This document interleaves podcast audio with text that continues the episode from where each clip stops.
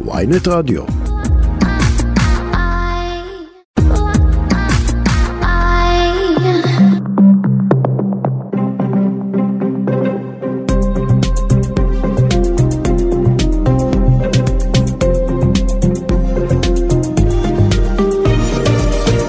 עכשיו בוויינט רדיו, שרון קידון וישי שנרב.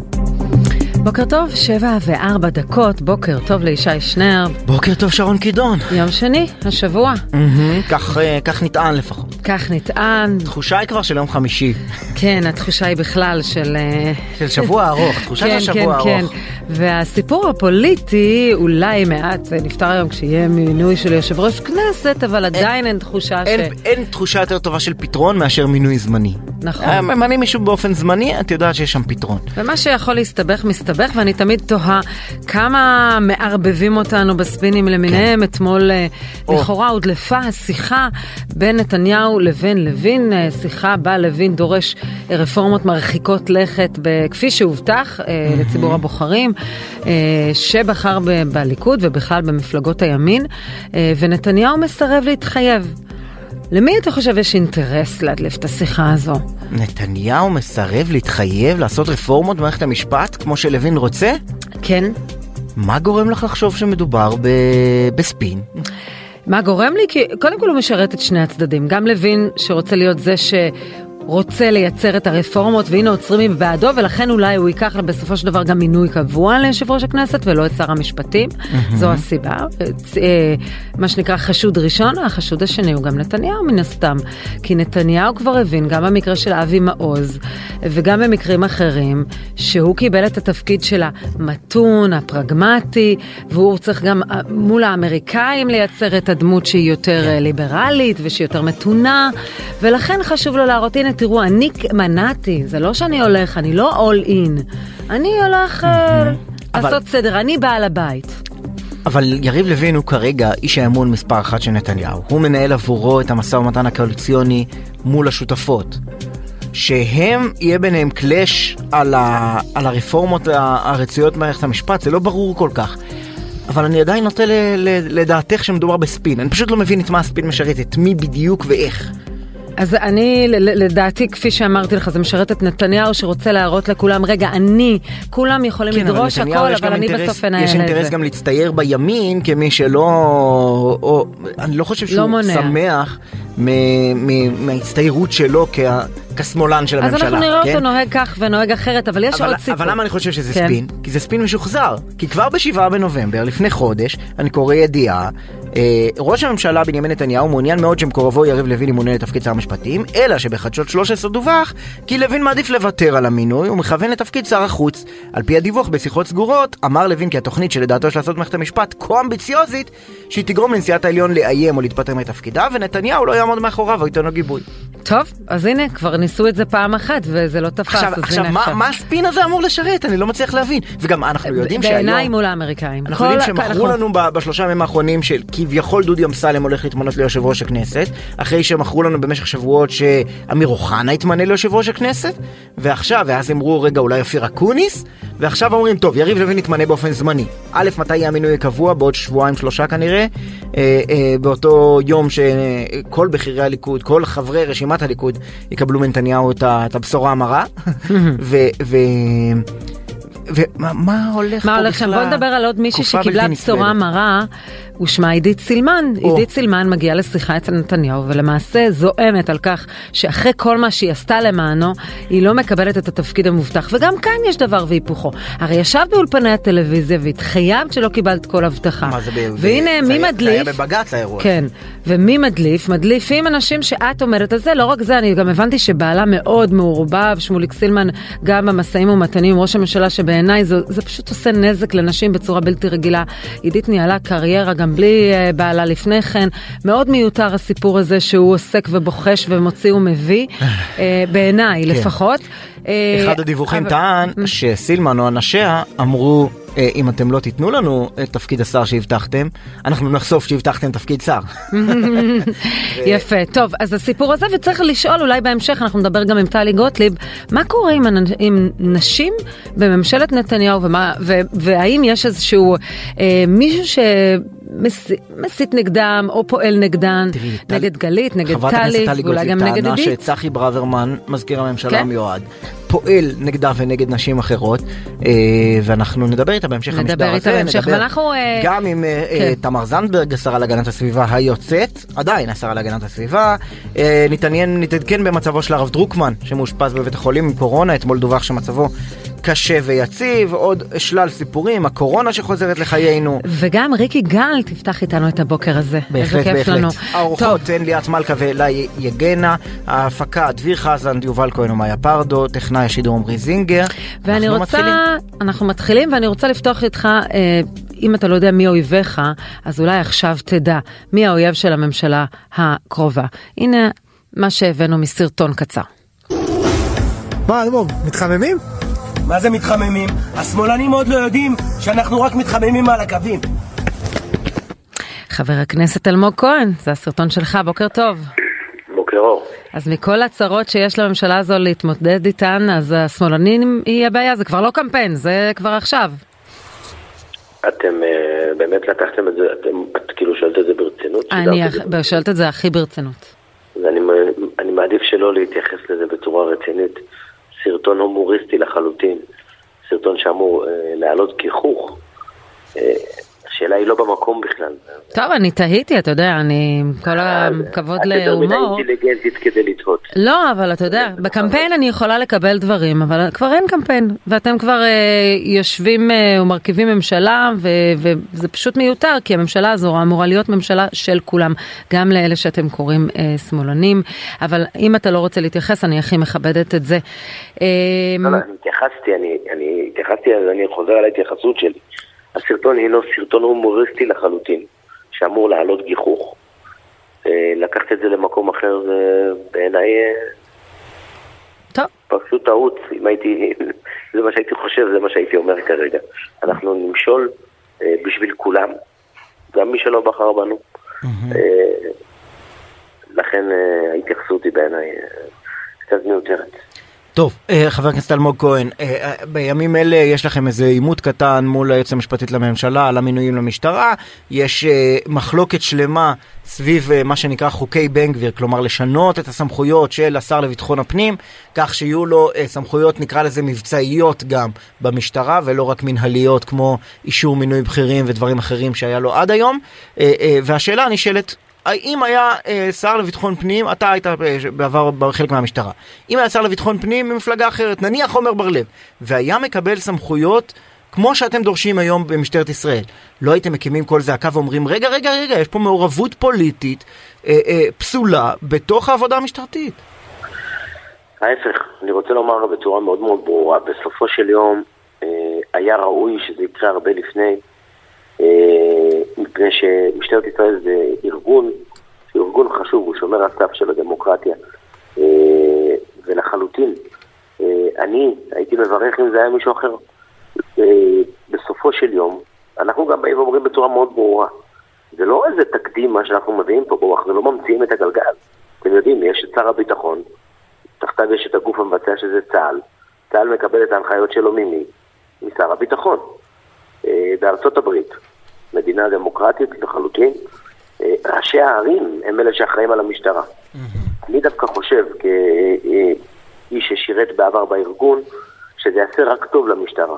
מפני שכשיש שר שקובע ומתווה מדיניות, הוא בעצם, הוא עומד בפרץ מול כל מיני לחצים חיצוניים שמופעלים, מה גם שהדגשנו ואמרנו, השר המיועד, חבר הכנסת איתמר בן גביר, לא יתעסק בחקירות, נקודה. אז בוא תעזור לנו להבין איך כן. מה, במה זה ישנה את היחסים שלו עם המשטרה? איך הוא יוכל להשפיע יותר?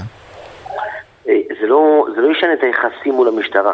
זה יהפוך את, ה, את המשטרה כפי שהיא אמורה להיות. הרי בסופו של יום, מי שקובע מדיניות לגוף המבצע הוא גורם אזרחי. כי אנחנו רואים את המצב של משטרת ישראל היום. המצב הוא לא טוב, יש הגירה שלילית, יש פשיעה ברחובות, שפוגעת אגב בכולנו. אה, אה, כן, אבל, וכדי על פי, אבל. העצמאות של המשטרה, בניגוד נניח לצה"ל, ואני לוקחת היום ממאמרו של אה, קרמניצר בהארץ, שאומר שבניגוד לצה"ל, שזה בסדר שהוא כפוף לממשלה, משום שחלים עליו, אה, חלב, חל עליו המשפט הבינלאומי. כלומר, היה ומשהו לא יהיה תקין, אז החוק הבינלאומי יכול אה, לשפוט גם- אותו. גם- על גם- המשטרה, על המשטרה שעושה שיטור פנימי, אי אפשר להפוך אותה למשטרה שכפופה לדרג פוליטי, אלא היא חייבת את העצמאות שלה. וגם העובדה ש- שאנחנו מדברים על כך שבסך הכל לבן גביר אין ניסיון מיניסטריאלי. מדוע אצה לו הדרך? מדוע הוא מדבר על, רוצה- על מיארה שהיא ממהרת אה, לפסול את השינויי חקיקה, אבל מדוע אצה לכם הדרך? אולי תשבו במשרד, תבינו את המגבלות? ואז, ואז? אולי תייצרו חקיקה. אז אני רוצה לענות. אה, אה, הדרך לא אצה לנו, אבל כחלק מההכנות שלנו ל- לעשות הכל בכדי להצליח בתפקיד, זהו, זה חלק מהדרישות.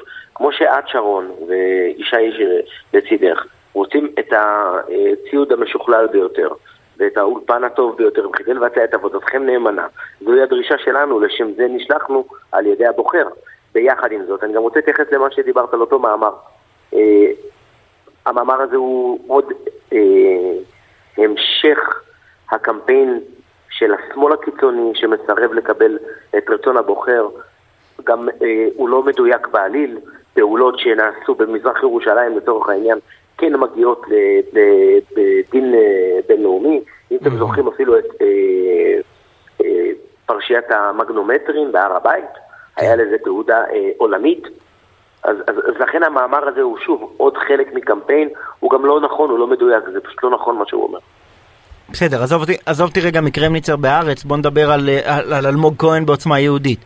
מה אתה חושב אה, שצריך לאפשר כ, כמפלגה שאחראים עכשיו אה, על משטרת ישראל, מקבלים את האחריות, אגב, גם על שב"ס, גם על, אה, גם על אה, כיבוי אש. אם למשל הזכרת את המגנומטרים בהר הבית, זה דבר ש, שתילחמו עליו, שיהיו מגנומטרים וכניסת מוסלמים מתפללים להר הבית? במידה ויהיה אה, פיגוע, כמו שקרה ב-2000, אני, לא, אני לא זוכר במדויק, לדעתי 2015, בו נרצחו כמיל שאנן וחברי השני ממשטרת ישראל, שני אנשים, אה, שני שוטרים דרוזים, השם ייקום דמם, ואם זה יקרה שוב פעם, כן, אנחנו נרצה שיהיה בידוק, שלא יירצחו עוד פעם אה, אנשי חוק או אזרחים במדינת ישראל. אז אתם אבל- מחכים לפיגוע? למה לא להגיד כבר היום להציב וחס. מגנומטרים? אנחנו, אנחנו לא מחכים, זו הייתה תקופה שהייתה תקופה הרבה יותר אה, מורכבת. אני גם הבאתי פה דוגמה, 2017, אה, האיל סתיוי וכמיל שנן. ההיסטאווי וכמיל שאנן, כן, אתה צודק, סליחה. אה, הכל בסדר, אמרתי- אני, אני יש לי גוגל, אני לא. כזה חכם. אה, אתה עם גוגל? אוקיי. בכל מקרה, אני בא ואני הבאתי את הדוגמה הזו לכן פעולות שנעשות ויש להן תעודה בינלאומית על ידי משטרת ישראל. אגב, הר הבית, מי שמתפעל אותו מבחינה אופרטיבית היא משטרת ישראל. יש לזה תעודה בינלאומית כמובן. לכן, שוב, אני בא ואומר, אנחנו, לא- אנחנו באים בכדי לחזק את המשטרה. בכדי לחזק לא, אבל את אני ה- שואל, כי, כי אתם למשל לא אומרים שתאפשרו תפילת יהודים בהר הבית, שזה הנושא של, אה, בטח של איתמר בן גביר, העלה בן גביר פעילה המון שנים בהר הבית, ואתם מקבלים סוף סוף סמכויות חסרות תקדים על משטרת ישראל, אבל לא תאפשרו את זה, ואני רואה את איתמר, אתה יודע, הולך ליום העצמאות של איחוד האמירויות, אני מבין מה הוא הבטיח להם. אז אני, אז אני לא, לא הייתי באירוע הזה, ואני לא יודע אה, מה, לומר מה הבטיח חבר הכנסת בן גביר, אני יודע לומר בוודאות מלאה, אה, כל מי שעיניו בראשו רואה את הגזענות שיש בהר הבית, אה, חופש הפולחן, חופש הדת, אני לא אדם דתי, אבל חופש הפולחן וחופש הדת שמה אה, נרמט בצורה שהיא אה, באמת מזעזעת. אז עמדתך האישית, עמדתך או- האישית, איתמר בן גביר צריך לאפשר תפילת יהודים בהר הבית.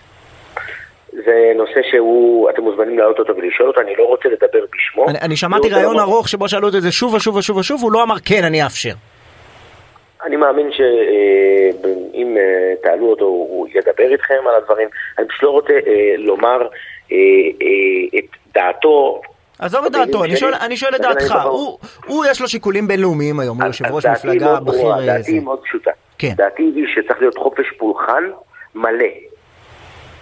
האם הוא. ייושם אה, בעיניך בקדנציה של איתמר בן גביר? אתה לא יודע.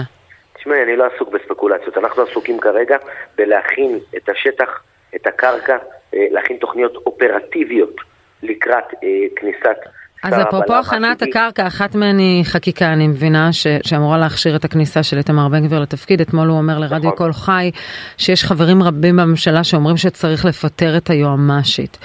אה, זה קצת נשמע כמו, לא איום, אבל זה קצת נשמע כמו, אם לא תכשירי את החקיקה שאנחנו רוצים, אני, אני לא אמרתי שאני רוצה לפטר אותך, יש הרבה אנשים שרוצים לפטר אותך. תשמעי, אנחנו אה, למדנו, אני אומר את זה, למדנו.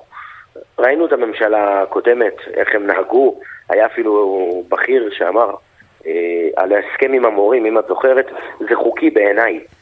אה, אני לא זוכר את שמו כל כך, משהו עם לפיד. אה, בכל מקרה, אנחנו ראש הממשלה. עדיין. אוקיי, אז ראש הממשלה לפיד אמר, לא רציתי כדי לא, לא לפגוע בו, אז אני אומר את זה. ראש הממשלה אמר על החלטת היועמ"שית שהוא הלך נגדה, זה חוקי בעיניי. אה, האישה הזאת, יש, יש אה, המון אה, החלטות שלה, שהן לא מתקבלות על הדעת. אה, אני מכבד אותה, אבל היא פקידה. ופקיד אמור לעבוד אצל המדינה, ולא מדינה אמורה לעבוד אצל, אצלה. הוא לא אמור להיות שהיא- שומר סף? קצת פחות פקיד, יותר שומר סף. את- כן. שומ- שומר סף אנחנו בעד, אנחנו מחזקים, אנחנו מעריכים ומוקירים, אבל לא מוכנים לקבל חוות דעת שנעשתה בפחות מ-24 שעות, תוך קמפיין שמתחיל לצאת כל מיני אה, אה, שופר, שופרות וכאלה, שמתחילים פתאום לפחד על הדמוקרטיה, אוי, אנחנו מאבדים את זה. אנחנו לא בקמפיין, מי שבקמפיין זה הצד השני שסירב להבין שהוא הפסיד. טוב, חבר הכנסת אלמוג כהן, תעשה לי סדר שם בעניין הרפורמות המשפטיות. אנחנו שומעים שנתניהו בעצם הודף אה, כל תוכנית, ו- ו- ולכן יריב לוין לא מוכן להיות שר משפטים. אה, נו, אפילו אותך זה מצחיק. לא, אני פשוט לא, לא, לא, לא מכיר את הפרסום הזה, אה, שמעתי אותו בהקדמה. אתה היום הולך להרים, אני, אני אעדכן אותך, לפי הדיווחים הנוכחיים, אתה היום הולך להרים את ידך בעד מינוי יריב לוין לשר, ל, ליושב ראש הכנסת הזמני. למה? למה, לא- למה זמני? למה לא למנות את דודי אמסלם לסגור עניין? כי יריב לוין לא מוכן ללכת למשפטים, לפי הדיווחים. למה? כי אתמול היה לו שיחת צעקות עם נתניהו, שהוא רוצה להיות אה, אה, שר משפטים עם אשכרה לשנות את מערכת המשפט, ונתניהו אה, אה, לוקח את זה באיזי. אוקיי, אז קודם כל תודה שהסברת לי בצורה מאוד מצוינת. זה היה הכי- הכי- זה היה הכי ברור שהיה עד היום, אני מוכרח להודות. גם סיפרת לי מה המשך הלו"ז שלי, אז אני מעריך מאוד. אבל בנושא- בנושא המשפט, בואו, יש פה בעיה. יש פה בעיה קשה מאוד. היום בית המשפט עובד אצל העבריינים, אני אתן לכם דוגמה. לפני אה, חודש לערך, אה, פורץ מחבל בדואי, נכנס לבית ואנס ילדה בת עשר, הגיע גזר דינו, הוא קיבל חמש שנות מאסר. כן, אנחנו יודעים, אבל זה ינקה לו בגלל חוק. הנוער, משום שהוא היה קטין בעת ביצוע העבירה. יש כן, גם אבל- ערעור על העניין הזה. זה- גם לא, זה אבל- שהוא היה קטין לא לא מצדיק את אדרבה, יש- הסכמה- המדינה. מערערת. רגע, אבל אוקיי. יש הסכמה כל כך רחבה בקואליציה על הדברים שאתה אומר. למה אנחנו שומעים שיש קשיים עם הרפורמות האלה? אני לא יודע לומר לך למה, אני יודע לומר לך מה העמדה שלנו בנושא. העמדה שלנו היא מאוד ברורה. היא שבית המשפט צריך לעבוד למען האזרח שומר החוק ולמען הצדק. ואנחנו נעשה הכל כדי שזה יקרה. בעיניך יש, לה, מאוד יש לקואליציה הזאת זכות קיום אם היא לא מעבירה את הרפורמות האלה שאתם מדברים עליהן כל כך הרבה שנים? לא. טוב, זו תשובה. אני חייבת אבל להעיר בסוגריים לגבי הנושא הזה של חוק הנוער. איתמר בן גביר בעצמו ישב אצלי לא פעם באולפנים ודיבר על הזכויות של קטינים בעת חקירה, במעצרים מנהליים, כלומר הוא טיפל בזה באופן אישי.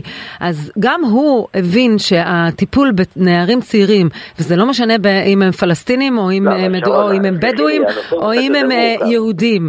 הנושא לא, לא. הזה, בוא, אני, אני לא נכנסת לאירוע הספציפי הזה, אני רק אומרת אבל- שזה אבל גם הנושא הזה היה קרוב לליבו.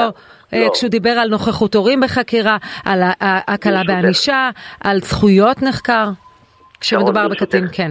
ברשותך, קודם כל אני מסכים עם כל מה שאמרת אגב. יחד עם זאת, כל מקרה נבחן לגופו. אי אפשר לעשות אה, אה, השלכה אה, כוללנית על כל המקרים. פה יש מקרים שהם מאוד... בוא, בוא, יש מישהו היום שלא מתרעם על גזרי הדין בבתי המשפט, בואו, כאילו. זה לא נורא נורא קשה לכולנו לשמוע כזה. אירוע של מעשה סדום בילדה בלילה, רק אנחנו יודעים שזה לא פעם קורה, גם באירועים אפילו של רצח, שיש ענישה מקלה, זה, זו, זו גישה בינלאומית שישראל אימצה אותה, זה חוק ותיק, חוק הנוער, כן. במערכת המשפט. טוב. גם את וגם אני, את רואה כן, אבל פתחנו סוגריים אולי ארוכים מדי. חבר הכנסת אלמוג כהן, עוצמה יהודית, תודה רבה על השיחה. תענוג להיות אצלכם, אה, תודה רבה. גם לנו, טוב. תודה רבה. ואנחנו בנושא אחר, אתה יודע, על הדרך שמענו שהמשטרה הירוקה, מי שהיא בעצם זרוע האכיפה של של המשרד להגנת הסביבה, גם תעבור כנראה למשרד לביטחון לאומי. אז קודם כל בוא ננסה להבין מה היא בעצם עושה ומדוע איתמר בן גביר רצה את זרוע האכיפה הזו אצלו, ומי אם לא אה, השרה להגנת הסביבה, תמר זנדברג, בוקר טוב לך. בוקר טוב. קודם כל למי שלא מכיר, אה, תחת המשרד שלך פועלת המשטרה הירוקה, מה היא עושה? נכון, אז המשטרה הירוקה זה בעצם אה, גוף אכיפה שאוכף את החוקים הסביבתיים.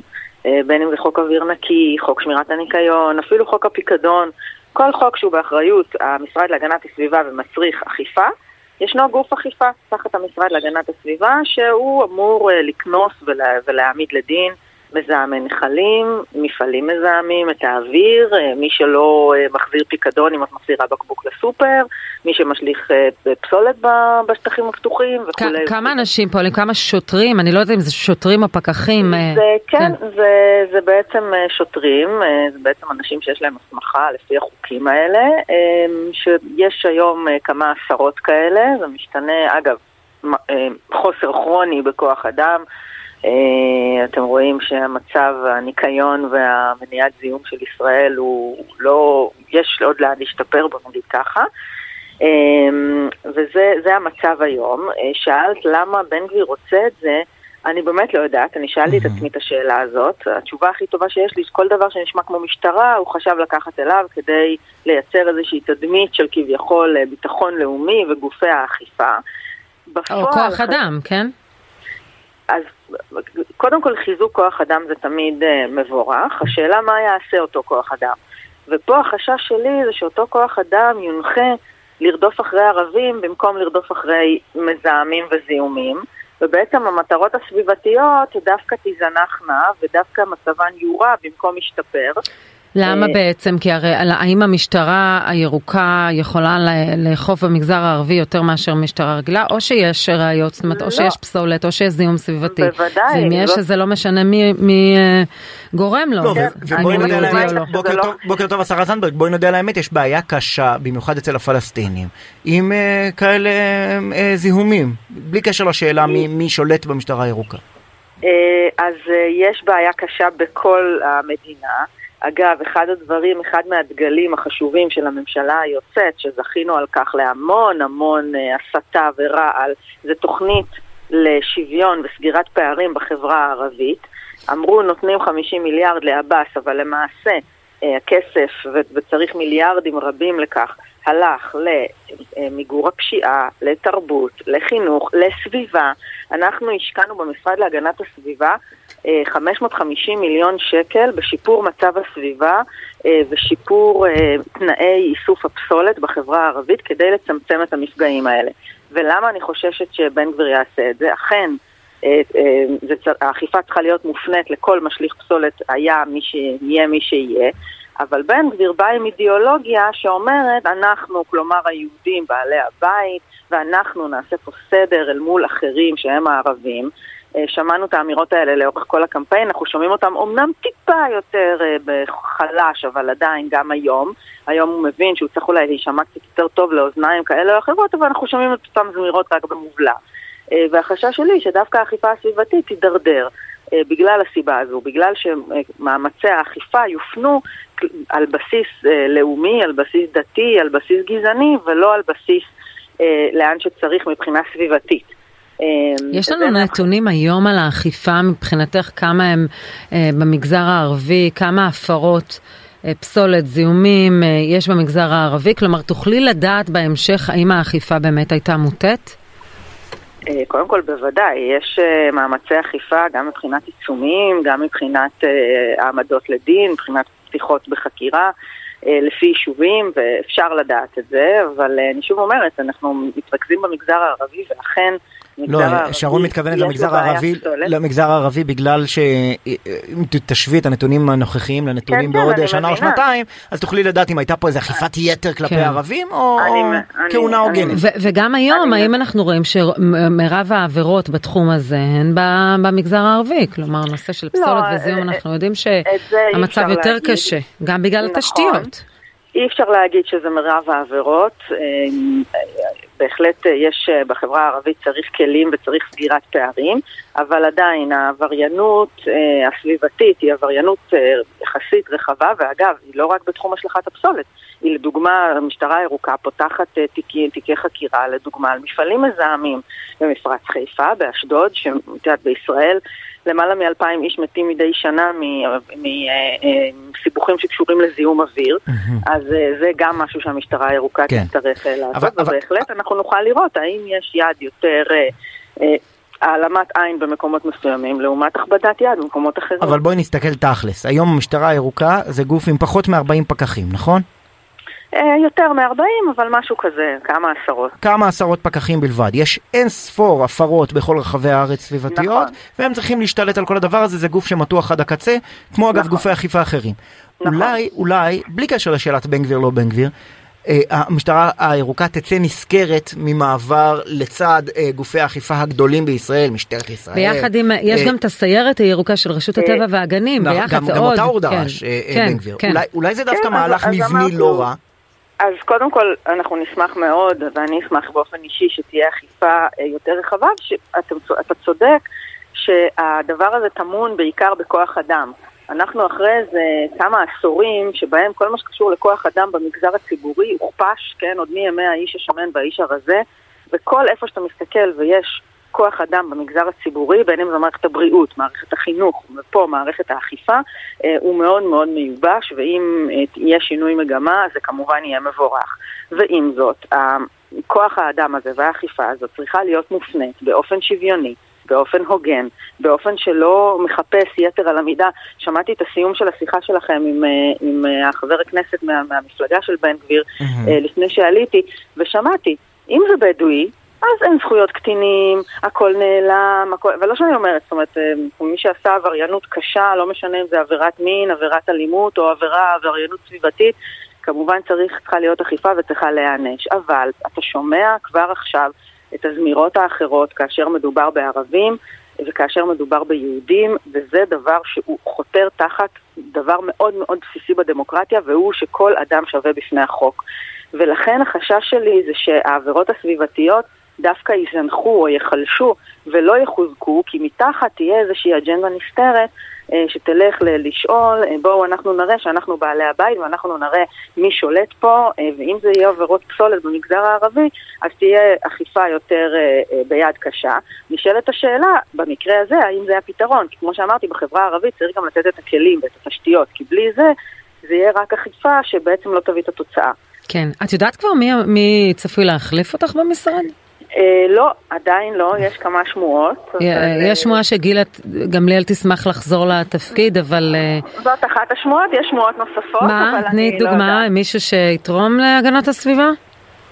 תראי, אני רוצה להגיד לך משהו. אה, יש אה, אידיאולוגיה מאוד מאוד שונה בכמה תחומים, ביני אישית, בין הממשלה היוצאת ובין הממשלה הנכנסת. ודובר הרבה על הנושא של להט"ב, על הנושא של נשים, על הנושא של... לא שמתי לב שיש של הבדלים. אידיאולוגיים, אני כן. חייב לומר. כן. כל ממש האחרונים- דומה. אני- אני רואה טלוויזיה, אני קורא עיתונים. אף אחד לא איפה- מתקשר איפה לי ההבדלים את זה. האידיאולוגיים שמדברים כן, עליהם?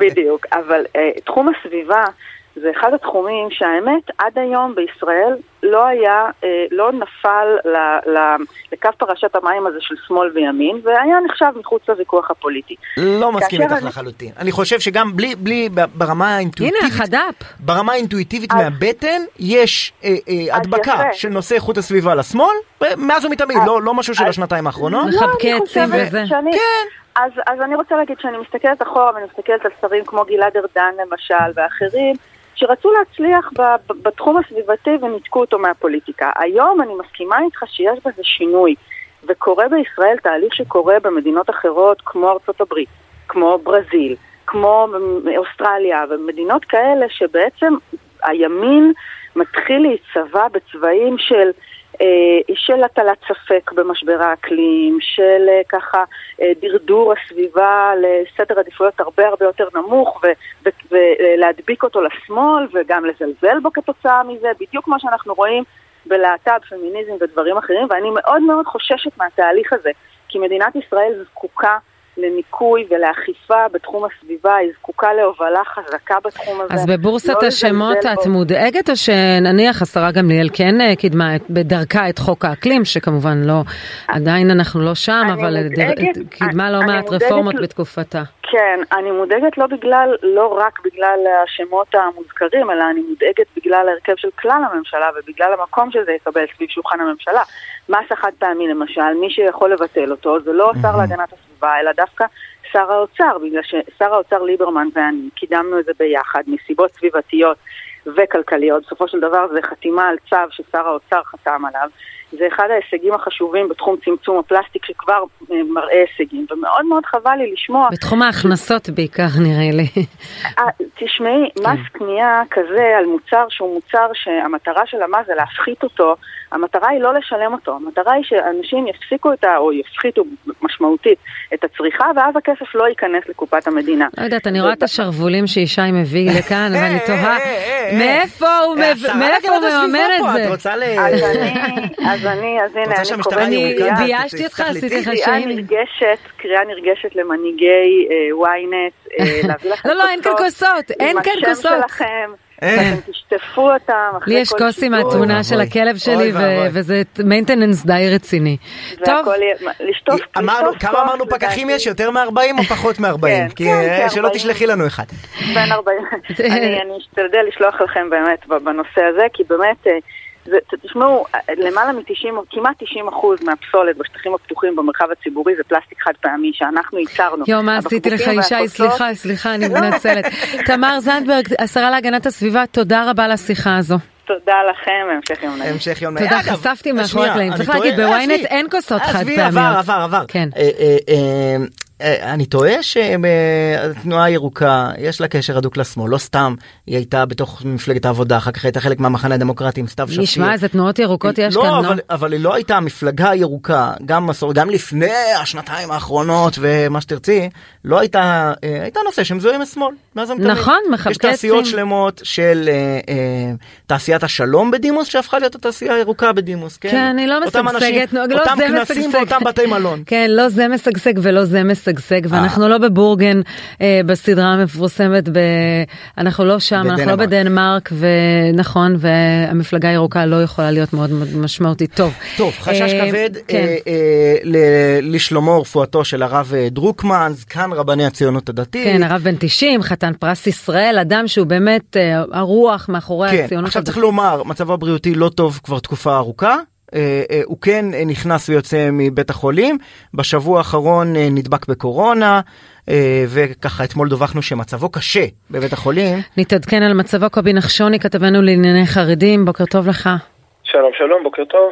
מאוד תיתן לנו את העדכון האחרון. טוב, קודם כל תיקון קטן לך ישי, הוא לא בבית החולים, כי בגילו ובמצבו לא ברור מה יסכן אותו יותר, הוא נמצא עדיין בביתו.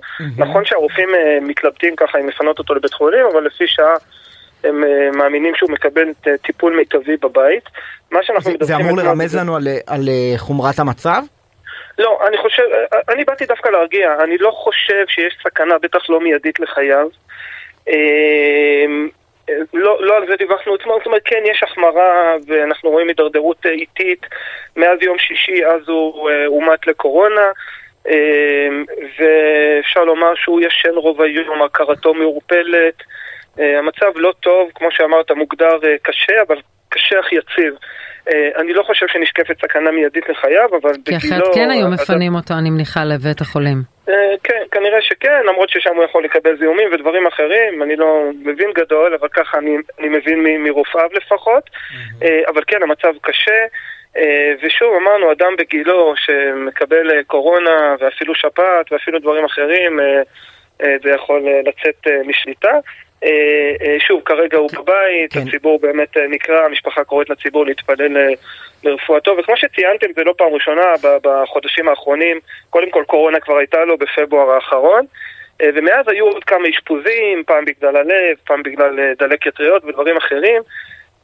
אדם מבוגר, שפעל הרבה, אדם מאוד נמרץ, וצריך לומר שרק ממש לפני שבוע-שבועיים הוא חגג 90, אירוע מאוד גדול בבנייני האומה.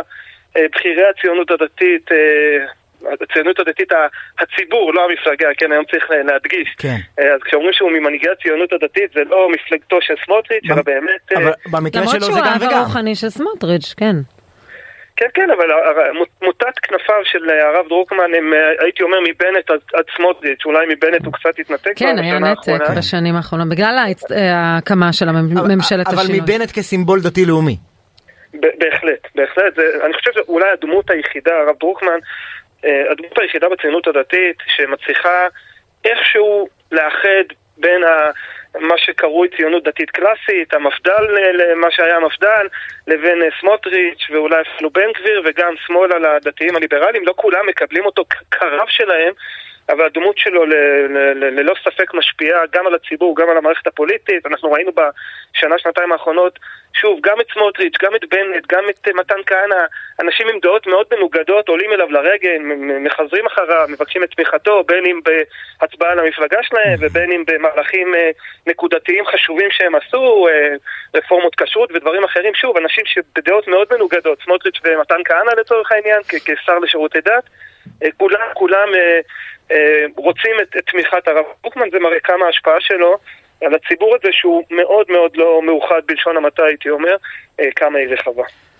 טוב, אנחנו שם. נעקוב ונקווה ששלמה ישתפר ושהוא יחזור לאיתנו, אבל אנחנו מבינים שהמצב לא פשוט. תודה רבה, קובי נחשוני, תודה, תודה תודה. רבה. הפסקה, מיד חוזרים. עכשיו בוויינט רדיו, שרון קידון וישי שנר.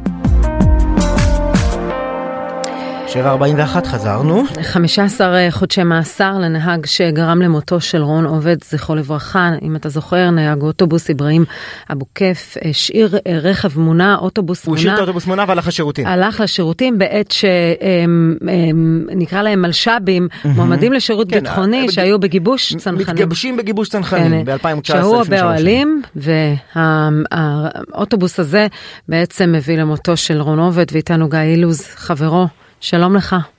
אהלן, בוקר טוב. בוקר טוב. קודם כל, אה, פסיקת בית המשפט אתמול, 15 חודשי מאסר לנהג. אה, בנוסף, אה, הוא הורשע בגרימת מוות ברשלנות ויצטרך לפצות את המשפחה, משפחת עובד, ב-6,000 שקל. ועשר שנים שלילת רישיון. כן, מה אתה חושב על העונש הזה? תשע. אה, תשע. בושה למ- בושה למערכת משפט ישראל, אבל זו המדינה שאנחנו חיים בה. אתה מרגיש שהעונש היה מקל מדי. למרות שבבית המשפט נקבע שזה גרימת מוות ברשלנות, כלומר, הנהג אני- עשה טעות גדולה מאוד, אבל לא הייתה בכוונתו חלילה לפגוע. אני מרגיש שזה בושה בכלל שיש את העונש הזה של 6,000 שקלים, זה בעצם אתם באים ואומרים למשפחה, זה מה שחיי הילד שלכם שווים. אה, חוץ מזה ש-15 חודשי מאסר על הריגה, שכל אחד והדעה שלו לאן אה, לקחת את הדבר, כאילו את המקרה הזה, הם מעט מדי. אה, כן, צריך לומר, זה- עוד הסדר טיעון, כן? כלומר, זה כן. לא אה, אה, דין שהגיע לקיצו, אלא הסדר טיעון ש- של הפרקליטות עם אותו אברהים אבו כיף הנהג. כן, ועם המדינה שלנו גם אי אפשר לדעת כל כך לאן זה ילך.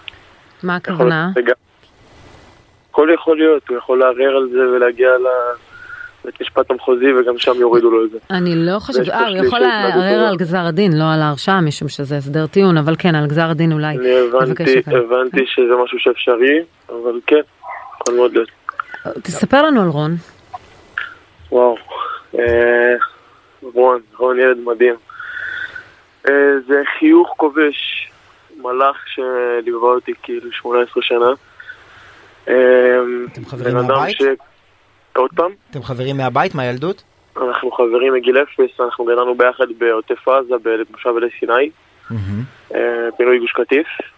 אנחנו גרים פה בשכונה בפלמחים, קיבוץ פלמחים, כל השכונה של המפונים. כן. רון היה ילד חייכן שכובש כל בן אדם שהוא פוגש. חיוך מדהים כזה, שרק בא לך להיות ליד הילד הזה, כל הזמן שמח וכל הזמן בטוב. ו- והיה לו ברור שהוא רוצה להיות לוחם, לוחם בצנחנים? וואו, בטירוף, הוא אחרי אבא שלו. אבא שלו היה קצין בצה"ל. זה היה החלום שלו, הוא כל הזמן היה מתאמן וגורר אותי אחריו כל הזמן, רק אימונים, אימונים, אימונים. היית איתו שם בגיבוש? אני לא, אני הייתי אמור להיות איתו, ויומיים לפני זה משום מה דחו אותי. רק אותי, לפי מה שאנחנו יודעים. ודחו אותי ליומיים אחריו. ואי אפשר לדעת מה קורה. אני בהתחלה לקחתי את זה קצת על עצמי, כאילו, כי היינו עושים הכל ביחד. אז uh, הרגיש לי, תמיד היה לי תקופה שממש כעסתי על עצמי, כי באיזשהו מקום יכולתי להתעקש להיות איתו שם, יכולתי זה, ואז אי אפשר לדעת מה היה קורה, אבל גם יכול להיות להפך. זה יכול ללכת לצד שני. מה, הרגשת שבמובן מסוים היית המזל שלו, ואולי כשלא היית לצידו זה קרה? אה, תשמעי, היה בינינו הסדר, אני ורון, במרכאות, כן? אנחנו כל הזמן היינו צוחקים על זה שאם לא היו תוקעים אותנו במרכאות אחד עם השני, אז לא, לא היינו יכולים להיות חברים, כי אנחנו שונים לחלוטין. אה. אה, הוא קצת היה יותר שקט, אבל ממש חברותי וממש זה. היו צריכים לפתוח אותו, זה הסכם מה שכאילו במרכאות, כן? זה לא באמת כן. הסכם קיים.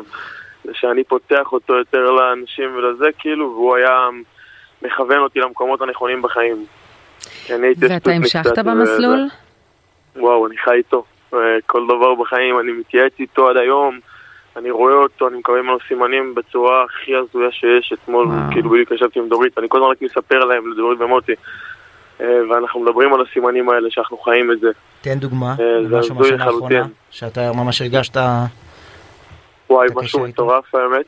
אה, אני, סליחה, זה לא חס וחלילה לעניין של הבמה, אבל אני זמר מתחיל, אני התחלתי, מאז שרון נהרג התחלתי לכתוב אה, שירים ולהלחין, ואז אה, הוצאתי שיר והגעתי לדלל, הסובל בתל אביב, אם אתם מכירים, לפיצה, מהמם.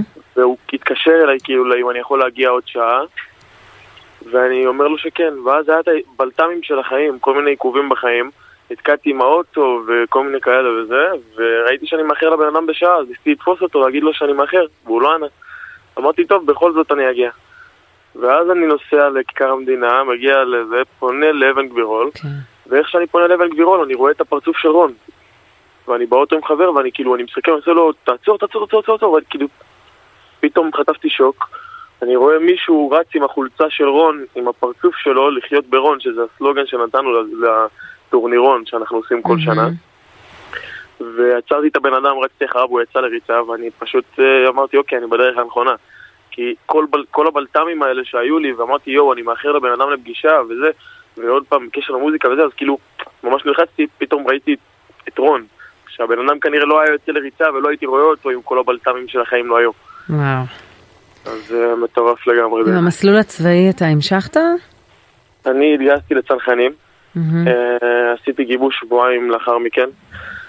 אה, יש לי הרבה מה להגיד על זה, אם יהיה אפשר, אחרי זה. אחרי תקופה מסוימת אני נפצעתי בגב וירדתי, ירד לי הפרופיל, ואז אני הלכתי לשרת בבסיס מרום, שזה בעצם הבית ספר לצמיחה. כן, כן. ואותו נהג אוטובוס, סליחה שאני חוזר לתקרית הקשה הזאת, אם אני מבין נכון, הוא, לא, הוא יצא מהאוטובוס לשירותים, הוא לא הרים את ההנדבריקס. הוא לא הרים את האמברקס, ועוד פעם, תקשיבו, אני לא מעריך את בית המשפט. אני שמעתי רק מסיפורים של... אה, אני לא יכול לדעת מה היה שם באמת, בסופו של דבר. אני פשוט הכרתי המון המון חבר'ה שהיו שם איתו בגיבוש, וגם במקרה כאילו עוד מלפני, וכשהם באו לשבעה, ובמהלך החיים ישבנו ודיברנו איתם, אני יכול להגיד לכם שלי באו ואמרו ששתי חבר'ה פשוט ראו אותו יורד מהאוטובוס ומתחיל לרוץ, ואז הם תפסו אותו.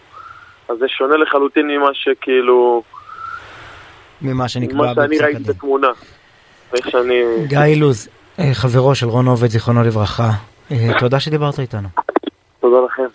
תודה. יש עוד, יש פה אה, שתי נקודות ש- שאני חושב שהוא צודק בהן 100 א', ה-6,000 שקל. כן, בשביל מה? או שאל תפסקו הורים כלום, אני שאיבדו את מסכימה איתך. הילד עכשיו צריכים זה מעליב. 6,000 שקל, אה, יש בזה משהו באמת. אה, לא אה, מבינה נורא. איך זה נקבע. ודבר שני, אני חשבתי אה, שהסדרי טיעון מטרתם היא לזרז הליכים. זאת אומרת, יש חלק כן, מהבעיות במערכת המשפט, מעבר להשוואת תנאים בין, בין אה, דינים שונים, זה גם לזרז, חבל על הזמן. ואם אם בסוף מגיעים להסדר טיעון, למה מאפריל 2019 עד היום, נכון. שלוש שנים וחצי, ייתכן שזה לא הבשיל, וזה נמרח. הבשיל רק לאחרונה, לא ברור. טוב, אנחנו בעניין אחר, אה, דיברנו על הרב דרוקמן ועל מצבו, אה, ואנחנו מדברים על קורונה קצת יותר אה, בעת האחרונה, ואנחנו כל פעם שואלים האם עכשיו אנחנו נמצאים בגל, פרופסור סלמן זרקא. היא- אני חושב שהתשובה היא בשבוע, השבועיים האחרונים, אה. כן. זאת אומרת, אפילו ראש הממשלה לפיד אה, דווח שכינס איזה דיון בעניין ה- העלייה בתחלואה בקורונה ש, שמקיפה אותנו. אנחנו מתחילים לשמוע פה ושם על מקרים סביבנו, לפחות במקרה שלי. אז השאלה היא מה המשמעות של זה, ואיתנו פרופסור סלמן זרקא, פרויקטור הקורונה, שלום לך. בשיחה האחרונה שלנו לדעתי שחררנו אותך לעיסוקיך האחרים, החשובים מאוד, אבל זה לא ככה. אני מבינה שאומנם אתה בנהיגה, אז אנחנו שומעים קצת רעש, אבל אני מבינה שחוזרים לעסוק בקורונה וחוזרים לנהל אה, הערכת מצב. האמת לא, לא הפסקנו, אני תכף אעצור שישמע יותר טוב. לא כן, הפסקנו נשמח. לעסוק בקורונה, המשכנו להחזיק כמה אצבעות על ההגה, כולל הערכות מצב למה שקורה בארץ ולמה שמתפתח בעולם. וכרגע לצערי הרב יש עלייה בתחלואה בישראל שקדמה לנו עלייה באירופה, בבריטניה, במקומות שונים. ש- וכשיש שהעלייה היא אה, הציבור- של שפעת וקורונה במקביל, נכון? אז אה, מה שקרה באירופה אה, סביב תחילת אוקטובר הייתה עלייה רק של הקורונה, השפעת לא הגיעה. כרגע מתחילים לראות עלייה גם של קורונה וגם של שפעת, כך שאירופה מקבלת גל נוסף יותר מאיתנו, אולי בזה אנחנו זכינו. אבל אה, כרגע אנחנו רואים בישראל עלייה גם של שפעת וגם של קורונה. אה, מצב דומה קרה באוסטרליה וניו זילנד, איפה שהיו בחורף וכרגע יוצאים מהחורף שלהם, כך שהנחת העבודה שלנו, שהתחלואה שכבר נראית, שכבר נמצאת במגמת עלייה, לצערי תלך ותעלה גם בקורונה וגם בשפעת. ממה אתם מוטרדים, ממקדם ההדבקה, או שאנחנו רואים יותר אשפוזים? וואי וואי, כי איזה מונחים את מחזירה לנו פה כן, ל- אה? לשידור. כאילו יש רטרו. מקדם אמ, ההדבקה. על כמה- על כמה אגב נדבקים ביום אנחנו מדברים עכשיו? אז מקדם ההדבקה כבר לא. משקף את תמונת המצב. מקדם ההדבקה סובל מהרבה הטיות שנובעות מאנשים שבוחרים להיבדק. אתם יודעים, היום אין חובה להיבדק, כן. ובעיקר נבדקים אנשים שיש להם סימפטומים או אנשים בסיכון, כן. שאנחנו או, מאוד או מאוד בגלל רוצים ימי עבודה. להיבדק. כלומר, מק- אתם מניחים שזה הרבה יותר גבוה. אנחנו רואים את קצה הקרחון, אבל uh, יותר חשוב זה החולים הקשים, כי שם הנחת העבודה שאנחנו רואים את הכל, שחולה כן. קשה לא נשאר בבית, אז אם הכרנו ימים של שלושה, חמישה. חולים קשים ביום, אנחנו עכשיו רואים 20 חולים קשים ביום שמגיעים לבית החולים. 20 חדשים כל יום. כל יום. בחודש האחרון היו 470 חולים קשים חדשים שהתאשפזו בבתי החולים בגלל קורונה. רגע, אנחנו, אנחנו בת- ברטרו, אז אני אשאל אותך, בכל בית חולים בישראל יש מחלקת קורונה? לא, אנחנו בעידן אחר, אנחנו בעידן שלא צריך מחלקת קורונה נפרדת. אז איפה אתה מאשפז חולים קשים? אז אנחנו מסוגלים לאשפז את החולים באותן מחלקות ולתת להם את המענה לסיבה הדחופה שבגללה הגיעו. אם הגיעו בגלל התקף לב, אז בתחילת הקורונה היינו שמים אותם במחלקת קורונה ובעיקר מתייחסים לקורונה ואחר כך למחלת הלב. היום זה אחרת, שמים אותם במחלקת, במחלקת לב, מטפלים בבעיית הלב ונזהרים בכל מיני הנחיות כמו מסכות, כמו כן, אבל השאלה מיוחד. אם אתם נערכים לפתיחת, אנחנו עוד בטרום הגל. לא, אנחנו בעידן של אה, נגיף אה, אחר, נגיף האומיקרון, שהוא מאוד מידבק. רגע, אנחנו עדיין. באומיקרון, כי גם שם איבדנו את הספירה. מבחינת אנחנו האותיות היווניות. האומיקרון הזה זה איזושהי חמולה גדולה. אה. התחלנו בינואר עם, אה, או בסוף דצמבר עם B1, עברנו ל-B2, B5, ועכשיו אנחנו ב-BQ1, רגע, BQ11, אז שזה ה... אנחנו נכדים של ה- ב-BQ11 שהוא אה, נכד של האומיקרון? כן, הוא התפתח מתוך ה-B5, שזה הגל האחרון שחווינו ביולי-אוגוסט, לא, אה, וכרגע ה-BQ1... פרופסור זרקא, חוץ ממך. אף אחד לא יודע שחווינו גל ביולי-אוגוסט.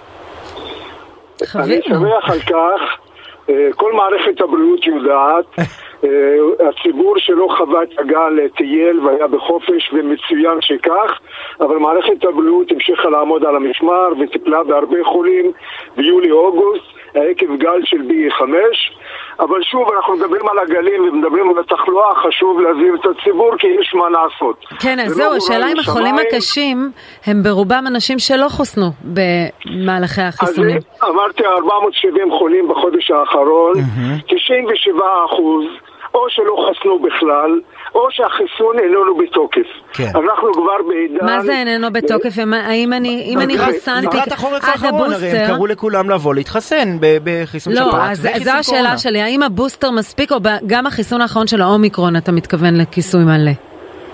אה, עם אה, תקופת האומיקרון, המוגנות שלנו מחזיקה מעמד בסדר גודל של כשלושה חודשים.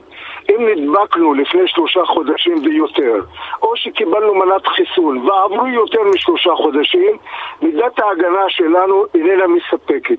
ולכן צריך להטעין אותה מחדש כמו שמטעינים את סוללת הפול... הפלאפון. הטענה מחדש, יש חיסון חדש, נמצא בקופות החולים, מותאם לזני האומיקרון.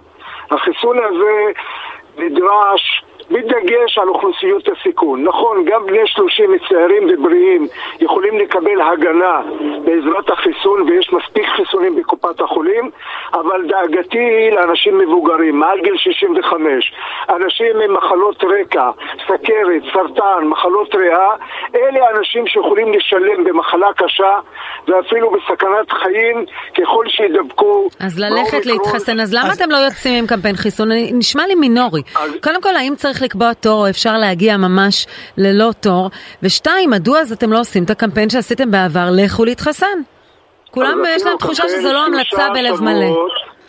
עשינו קמפיין שלושה שבועות בטלוויזיה, בדיגיטל, ברדיו, ובהחלט הייתה היענות, קרוב ל-340 אלף איש שכבר התחסנו, 80 אחוז מעל גיל 65. אה, אנחנו שומעים מהציבור, או מחלק מהציבור, שהוא מחכה שיעלה הגל, ואני קורא לו, אל תחכה. 20, אפילו השבוע, היה לנו שבוע שעבר 31 חולים קשים ביום אחד. זה מספרים גדולים, וברגע שזה מתחיל לעלות, אין הרבה זמן, ולכן אני ממליץ מאוד לציבור. מחר, אני- אני הולכת מחר. לבוא ולהתחסן. לשפעת התחסנתי, החיסון אבל... זמין בקופות החולים, יחד עם חיסון השפעת, אפשר לקבל את שניהם באותו ביקור. נכון, רצוי כן לקבוע תור, כי לא בכל המרפאות יש את חיסון הקורונה, כך שמי שרוצה קורונה ושפעת, תוכל הקופה לכוון אותו למקום הנכון.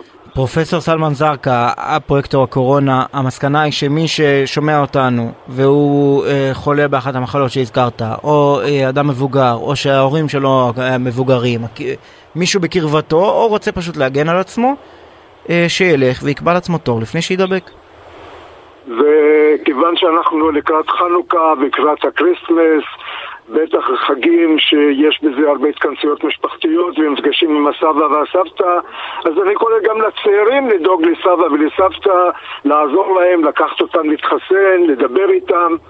כולנו כרגע באחריות אישית, אבל חשוב שנשמור על המבוגרים שלנו. פרופסור תודה סלמן זרקא, לך. תודה רבה. כל טוב.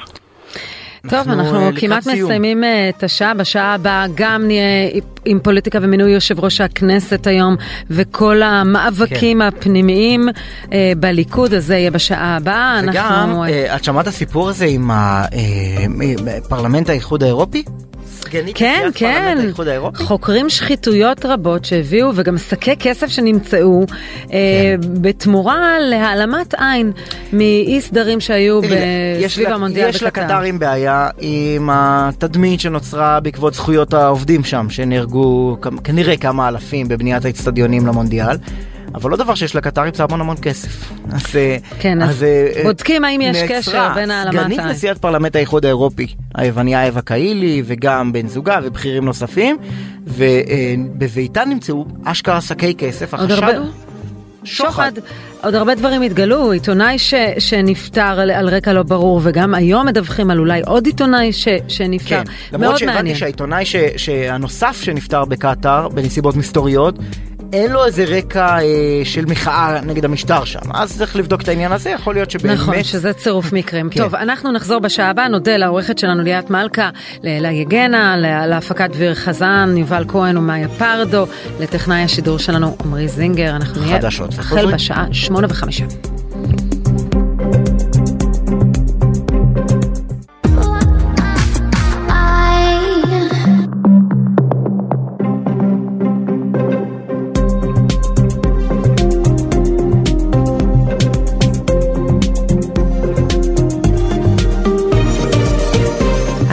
בוויינט רדיו, שרון קידון וישי שנרב. שמונה וארבע דקות, אנחנו בשעה השנייה שלנו, העורכת שלנו ליאת מלכה ואלה יגנה, הפקה דביר חזן, יובל כהן ומאיה פרדו, טכנאי השידור, עמרי זינגר, שיודע להקפיץ אותי טוב בתום המבזק. למה אותך הוא לא מקפיץ? הוא יודע שאני כזאת אני יקית, חושב חייבת ש- להיות על השנייה. אני חושב שיותר משה... שהעגל. רוצה להקפיץ. כן, כן, טוב, מישהי פה קופצת, קופצת ומקפיצה. נכון. אה, טוב, אה, אה, יש כלל כזה. לא, אני- אולי אנשים לא מכירים, יש כלל כזה שלא רצים לאולפן, שלא נגיע מתנשפים. אוקיי. ואני מנסה לעמוד בקצב שלך, ואני אני נאלץ להתנשף אני גם לא. מתנשפת, אני אדם עם לא, כושר קרבי. את יש לך גם כושר וגם קלאסה, כן. אני עם הקפה והזה והבלאגן. טוב. מגיע ברגע האחרון ונאלץ פה להתנשף טוב, על אז יובל כמו קרני. שאנחנו מתנשפים, אז זהו, אז, אז האם ינצלו את כל הימים שנתן להם אה, נשיא המדינה אה, לקראת ה... עברו, יש עוד תשעה ימים, נשאל את יובל קרני, כתבנו לענייני מפלגות, בוקר טוב לך. שלום, בוקר טוב, ישי ושרון. בוקר טוב אז קרני. דבר אחד קורה היום, מינוי יושב ראש, אבל זמני. כן, גם זה קורה, ואם תשאלו חברים בליכוד, אז uh, הם, גם לא בטוחים, ש... הם, הם גם לא בטוחים שהזמני הזה אכן יישאר uh, זמני, אבל זה כבר ככה יותר במחוזות הקונספירציות uh, שיש לאנשי הליכוד בימים המתוחים האלה. אז uh, צריך לומר שנתניהו, חשבו כולם, יכריע עד היום מי יהיה יושב ראש כנסת קבוע, דודי אמסלם, אופיר אקוניס, אמיר אוחנה. ונתניהו, כמו נתניהו, התקשה להחליט, ולכן הוא חזר בעצם לתוכנית המקורית אה, למנות את אה, יריב לוין ליושב ראש אה, זמני.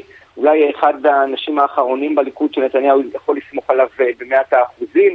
אה, זה כמובן נועד אה, גם לקדם את אה, כל החקיקות, אה, פעם אחת זה חקיקה פרסונלית לחוק דרעי, פעם שנייה זה חקיקה, חקיקת חוק יסוד אה, לטובת כן. אה, בן גביר על העברת אה, סמכויות אה, אה, מהמשטרה אל אבל- השר אבל- לביטחון אבל מה. הוא מרוויח מזה? נניח שהוא היה מחליט אה, אה, על דודי אמסלם. אז מה, הוא לא היה נותן לא, לו את אני- העברת אה, החוקים אה, האלה? אז זהו, אז שני דברים. אחד, אה, המינוי של היושב ראש כנסת, המינוי הקבוע, נגזר ממינויים אחרים. אז כל עוד הפאזל לא מסתדר לנתניהו עד הסוף, אז הוא מעדיף, העדיף כנראה לחכות עם זה. זאת אומרת, הבנתי, זאת אומרת, ש- אם- אם הוא מכריז על מינוי כן, קבוע. בליכוד, הוא מייצר שריפות במקומות אחרים במפלגה שיהיו פחות מרוצים.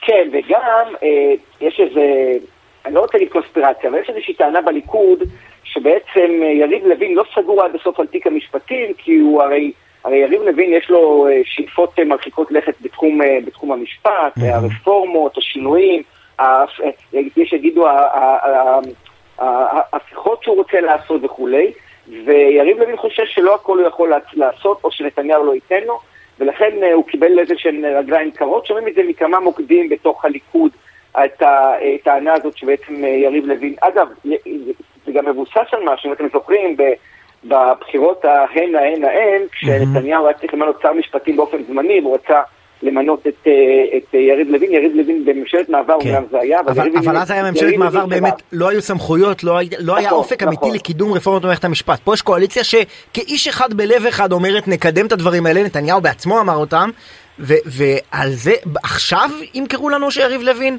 אה, אה, אין לו סמכויות? אני, אני לא יודע, אני רק אומר שיריב לוין מהבחינה הזאת אה, אה, רוצה להיכנס לתפקיד בשר המשפטים אה, כשיש לו באמת את כל הסמכויות לעשות את כל מה שהוא רוצה. אגב, שימו לב, אפרופו המהפכה החוקתית.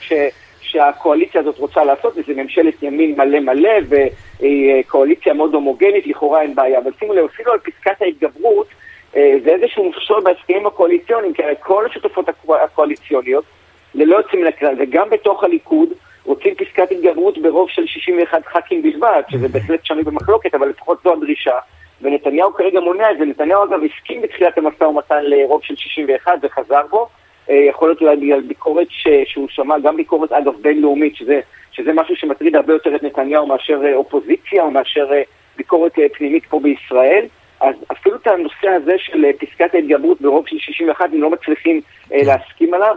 אז גם אם יש פה קואליציה וממשלה שאנחנו יודעים בדיוק אה, מה האופי שלה ומה האג'נדה שלה ולמה היא חותרת, גם בממשלה כזאת עדיין אה, קשה להסכים על כל דבר. אלה לא האזהרות של הנשיא הרצוג שהוא חושש מהן. וגם לא המאמרים של קרמיצר, אלא יותר של. דרשוביץ. כן. אה, יכול להיות אגב הרעיון של, נ- לגמרי. פרקליט שמאוד מאוד אה, מוערך אה, ומקובל מבחינת אה. נכון, נכון, וגם, וגם. תמך בת- בת- בנושא התיקים האישיים, אני יצא לי אפילו לראיין אותו נכון, בעניין הזה. הוא חושב שאת- שבוודאי תיק אלף לא עומד מול הבחירה הדמוקרטית של אזרחי מדינת ישראל, והנה כאן הוא אומר את דעתו נגד פסקת ההתגברות. רגע, אז יובל קרני, תן לנו תשקיף ל- לימים הבאים, כמו שעושים בתחזית. היום ימנו את יריב לוין ככל הנראה ליושב ראש כנסת זמני, מה מה הצעדים הבאים הלאה?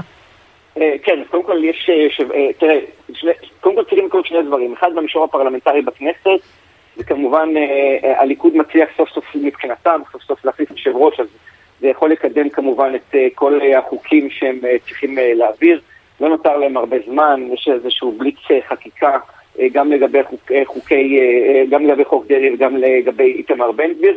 צריך לומר שבמקביל נתניהו חייב להש- להשלים הסכמים קואליציוניים כדי להודיע לנשיא לכל המאוחר ביום רביעי הבא, בידי, ב-21 כן. בדצמבר, עלה בידי. יש אחר כך איזושהי פרשנות כמה ימים נותרו לו אחרי עלה בידי אה, כדי להשביע בפועל ממשלה בכנסת. מדברים על פרק זמן של לכל היותר שבוע.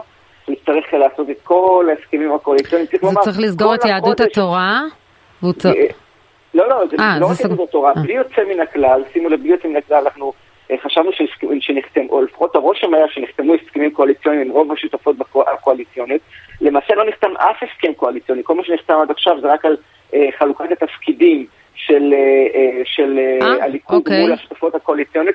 שימו לב שכל ההסכמים האלה במרכאות שנחתמו הם, הם הסכמים של עמוד אחד ושניים לכל היותר. אה, זה כמו MOU, מזכר הבנות כזה? כן, זה כמו כשהם אה, מוכרים רכב ועושים אה, כן, אה. עושים איזה זיכרון דברים אה, של אה, שלושה משפטים, אז זה בערך נראה אותו דבר. קיצור, בסוף הסיבוב הזה תיק המשפטים יכול להיות בכלל אצל מפלגה אחרת. לא, לא, לא. אמרנו, חלוקת התפקיד- התפקידים הם סיכמו. אה, בנספח. ולכן זה הדבר היחיד שסוכם, חלוקת התפקידים. כל נושא הקווי יסוד וכל הנושאים האידיאולוגיים וחוק הגיוס. טוב, ו- יש להם הרבה משימות בשבוע הזה. גם החקיקה שהם צריכים להיות נוכחים בה כדי להעביר אותה, אז הם הולכים לבלות הרבה שעות בכנסת ולנסח את כל ההסכמים, ונותרו תשעה ימים מהיום, ועד שעלה בידי אולי אתה אומר עוד כמה ימים. אה, עלה בידי כמובן, אין לו, הוא לא יכול יותר מיום רביעי אה, הבא, 21 ב- בדצמבר.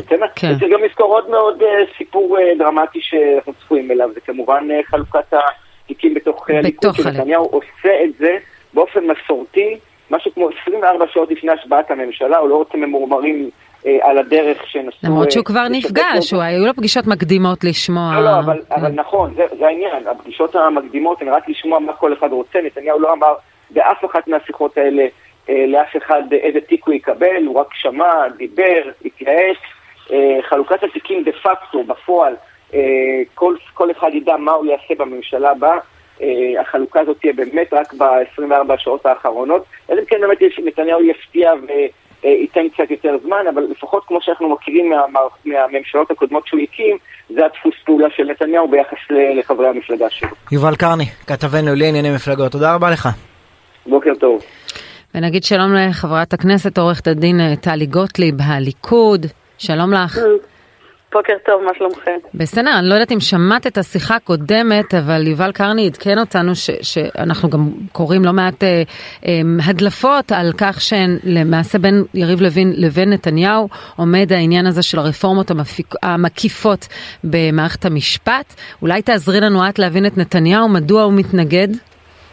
אני חייבת לומר לכם שאני לא הדוברת של נתניהו, אבל בבא במידה אני אומרת שממילא נתניהו מנוע מלעסוק בכל דבר שקשור לתחום המשפט, הוא מנוע בגלל ניגוד עניינים, והוא מסיר את עצמו ו- ולא לוקח בזה שום אה, חלק בעשייה, אדרבה ואדרבה, מבהיר בכל במה אפשרית שאין לו שום עניין, בטח לא עניין פרסונלי, בכל מה שקשור לרפורמות, אבל לו דעתי תישמע בדבר הזה, ואני סוחבת את זאת מהפריימריז. בעיניי, רפורמות במערכת המשפט זה דבר הכרחי לטובת עם ישראל, כלל אזרחי מדינת ישראל, ולפחות ב- בדעתי, זה לא משנה בין אם זה יהיה בהסכם קואליציוני ובין אם לא, ובין אם זה ייקח זמן עד שנחוקק את זה בצורה מובהקת וטובה, אני אפעל לחוקק את זה בצורה, בצורה מובהקת וטובה. אבל, אבל, הכל, אבל לא המצביעים מהסכם שלכם. שמתעוררים הבוקר וקוראים בעיתונים שנתניהו אה, לא מאפשר כנראה ליריב לוין אה, להעביר את הרפורמות האלה ולכן לוין לא סגור על לקחת את תפקיד שר המשפטים. מה מה הם אמורים להבין ביחס לכוונות לממש את הרפורמות האלה?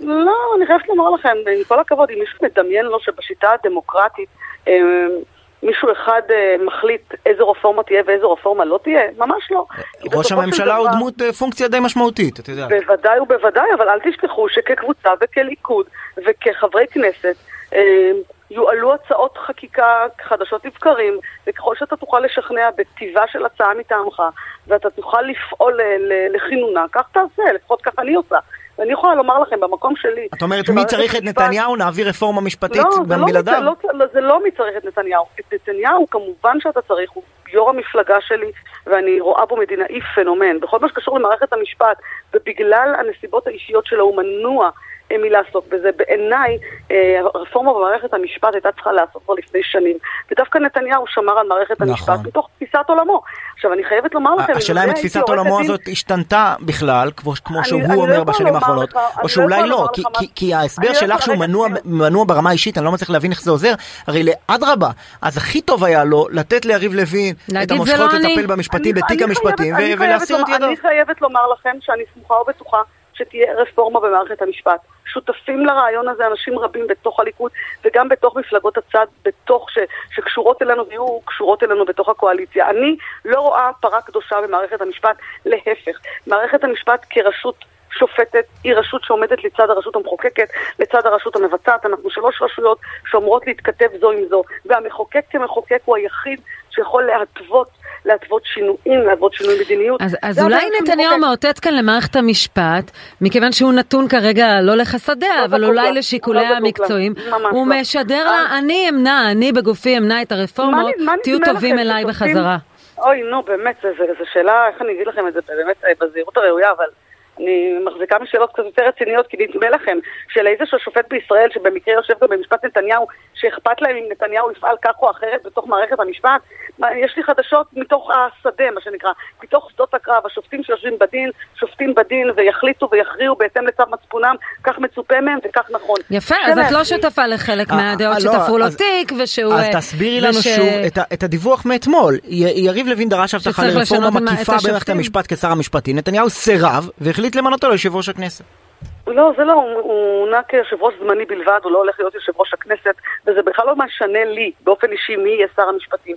כי מי שלא יהיה שר המשפטים, אני אפציר בו, אשכנע אותו, ואתן לו כלים. אחד, לפצל את משרת היועמ"ש כעניין ראשוני, ואחר כך להפוך את יועצים משפטיים למשרות אמון, שזה ה basic של ה basic, כן, ולשנות את מרקם הוועדה למינוי שופטים, ושותפים לי בדבר הזה חברים רבים בקואליציה. ואנחנו לא מחליטים לבד, יש לי חדשות בשבילכם, האצבע שלי היא אצבע אחת מתוך 64, כמו האצבע אגב של נתניהו שהיא אחת מתוך 64.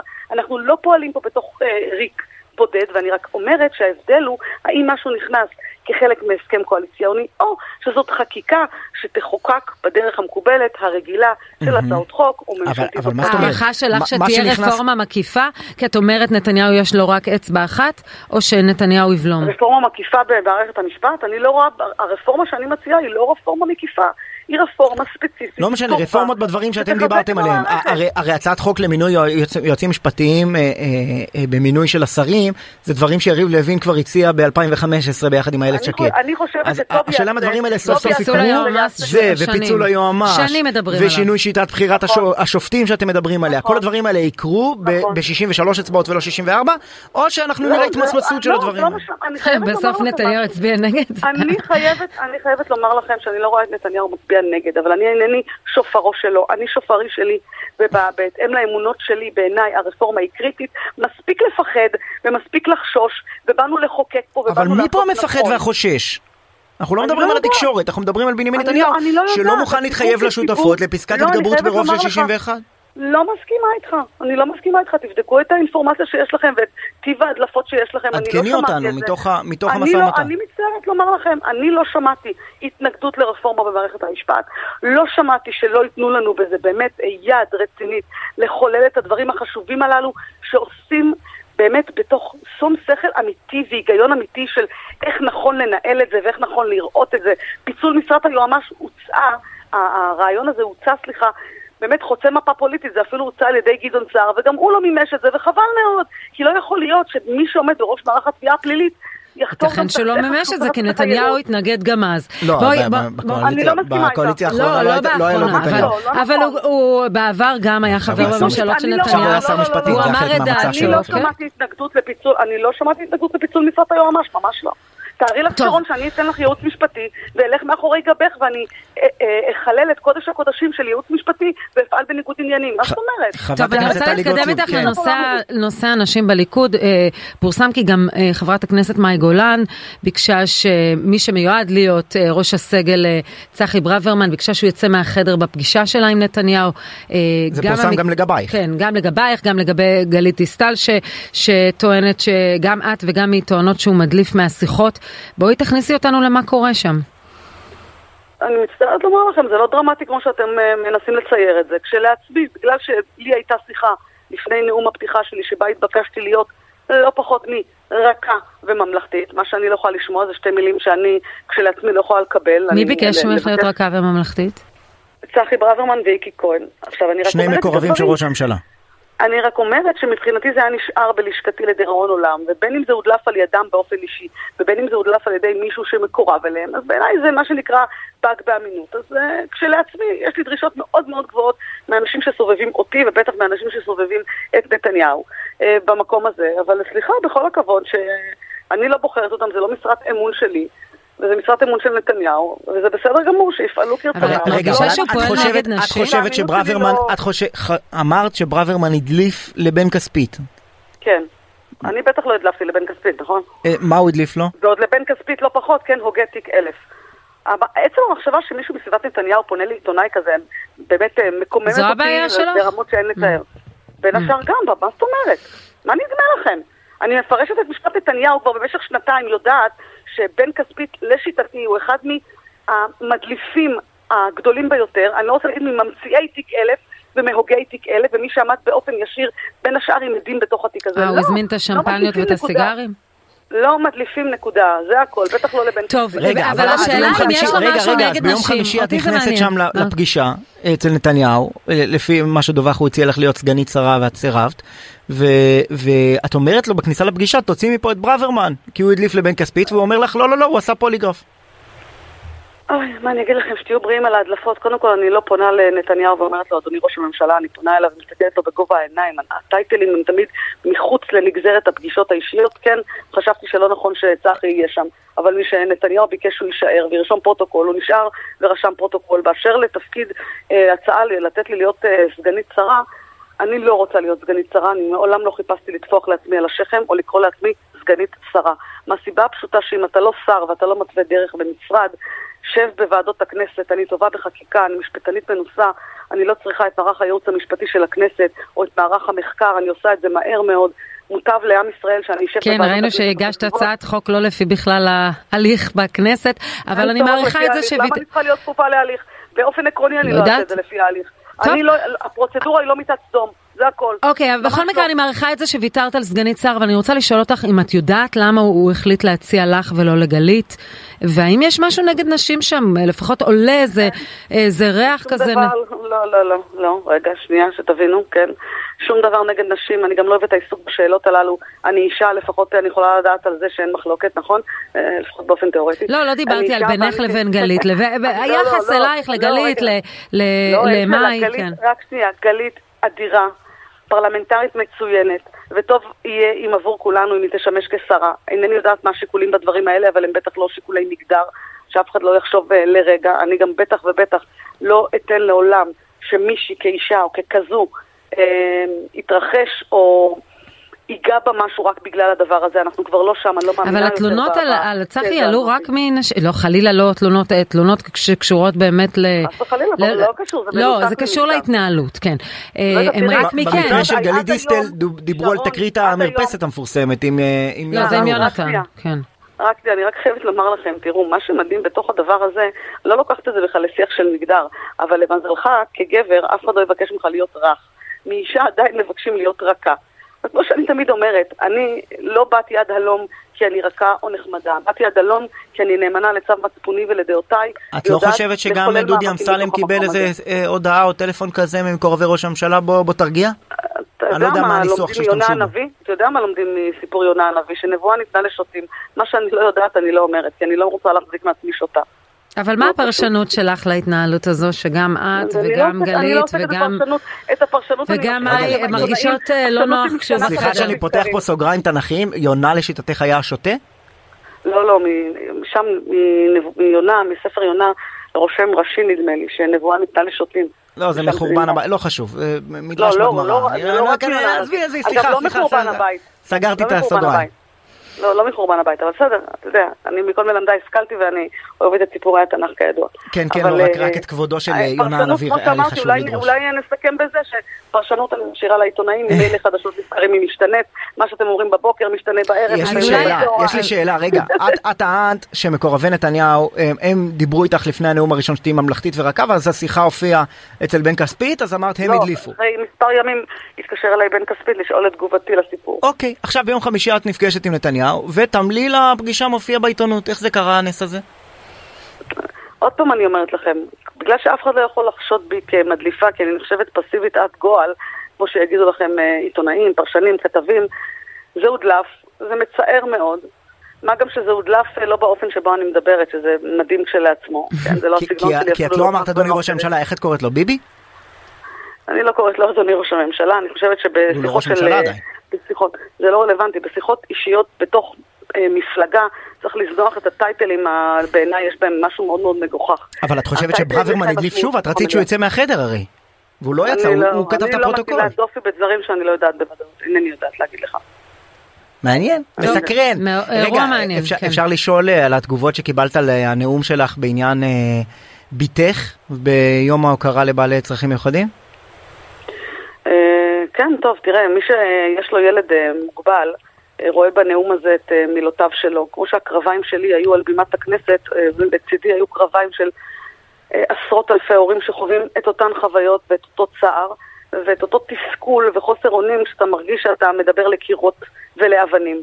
אז לפחות בעניין הזה אנחנו יכולים לדעת שאנחנו לא נפגוש לא קירות ולא אבנים, כי אין לי שום כוונה להשאיר משהו אחד שאני יכולה להזיז לטובת ילדים מאותגרים, ואני תמיד קוראת להם ילדים, כי גם כשהם גדלים הם עדיין ילדים.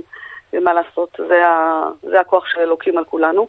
אז אה, כן, אני שם עבור לשמש להם אה, שופר ופה, ולא מעניין אותי מי יעמוד מולי, מי יתנגד. אני רוצה לראות מישהו אחד שלא מרים אצבע בכנסת לטובת חוק אה, חברתי. אני רוצה לראות אחד כזה. ציינתי את זה בממשלה הקודמת, במה שנקרא ממשלת השינוי, הייתה הרחבה של זכויות, הרחבה של החוק והרחבה של התקציבים. אל תקחי את זה לשם, כמו. שאמרתי, אני לא אעשה את זה פוליטי, וברגע שאתם תיקחו את זה לשיח הפוליטי, אז אני אזכיר שעד עכשיו עשרות אלפי ילדים בחינוך מיוחד בגיל הרך מסיימים את יום הלימודים בשלוש במקום ברבע לחמש, בהפרה של, ברגל גסה של חוק החינוך המיוחד. אז תאמינו לי, אל תיקחו את זה לשם. אז הנה אני יש עבודה, לא, אני רק רציתי. להגיד שאני מניחה שהם יצטרפו אליך להצעות חקיקה בעניין הזה, לא יהיה- לא תהיה לך זה- אופוזיציה אני, זה לא, מעניין- בעניין זה לא הזה. מעניין אותי אופוזיציה וקואליציה. כל מי שלא ירים את האצבע, אני מתכוונת להזכיר לבוחרים הפוטנציאליים כל אדם בכנסת שחשב לרגע אחד שאפשר לשחק משחקים פוליטיים על גבם של נכים וילדים מאותגרים. אני רוצה לראות אחד כזה. כן, את נשמעת נחושה לגמרי.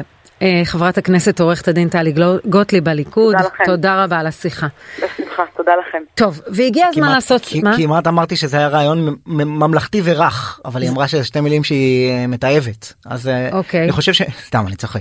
זה היה יפה. הנאום בוא נגיד, שלה, מי שחשב- הנאום שלה היה- היה הזדמנות יפהפייה לראות כמה לפעמים השיח הפוליטי שלנו הוא פשטני ומוטפש ו- וגם למה? גם לי באופן אישי יש חלק בזה כעיתונאי ו- ופתאום את, את רואה אישה שהדימוי התקשורתי שלה נקרא לזה ככה הוא של העורכת דין שהיא פרו אה, פרו מטרידים מינית לפני כן ואז איזה חברת אבל כנסת זה מהליכוד, הרקורד שלה, המקצועי. זה, ופתאום את שומעת את, ה, את הדיבור הדוגרי שלה על, על אה, הילדה שלה עם צרכים מיוחדים שהוא כל כך חסר זה לא סותר. והיה אה, היה באמת מרענן ומרגש באמת הנאום שלה ונתן איזה איזה vision בוודאי שלא סותר, אני, אף אחד לא טען שסותר. לא, אני מאוד אבל שמחה הייתה פה שאת הזדמנות האנרגיות- לראות את טלי גוטליב כן. בעיניים אחרות, וזה לא סותר את זה שהיא ממשיכה, את יודעת, כן. את, את אני- העניינים שלה. אני דרך אגב, ברוורמן. אני חושבת שאם היא רותמת את האנרגיות אה, שאי אפשר לפספס אותן, במקום להגן על עברייני מין, והיא רותמת אותם לילדים עם עם צרכים מיוחדים, וואלה הרווחנו. כן, זה אבל זה, הכל. זה, כל את- השאר את אומרת, נתווכח את מקווה שהיא כנראה. תוותר על האג'נדה שלך שאת לא מסכימה איתה. אג'נדה שלה ש- היא לא מסכימה האג'נדה שלי, היא אג'נ- עברייני מין הם. עברייני מין, אה. זה- זה לא עניין שלי. אני אומר, כן. האג'נדה שלה. אני אומר, כן. חלק מהיופי זה לראות איך היא, דמות יכולה להפתיע אותך גם בסדרה וגם בחיים. כן, טוב, אנחנו רוצים לעשות סדר. יש המון אה, שיח, יש שיח נרחב בנושא הזה של אה, עבודת חרדים, גיוס, לימודי ליבה, חינוך, כן. ואתה כאיש הנתונים, ראש דסק הנתונים שלנו בתוכנית, נכון? אה, ישי, משתדל. אתה אומר בואו נביא נתונים, בואו נדבר על זה תראי. בצורה מדעית מושכלת. בוא, בואי נעשה to drill down אה, את הנושא. כן. אה, הבעיה המספר הכלכלית, ה-OECD אמר את זה שבוע שעבר, כן. נחשף בכלכליסט. הבעיה הכל- האסטרטגית הכלכלית הכי גדולה שלנו היא שילוב גברים חרדים בשוק העבודה. איך עושים את זה?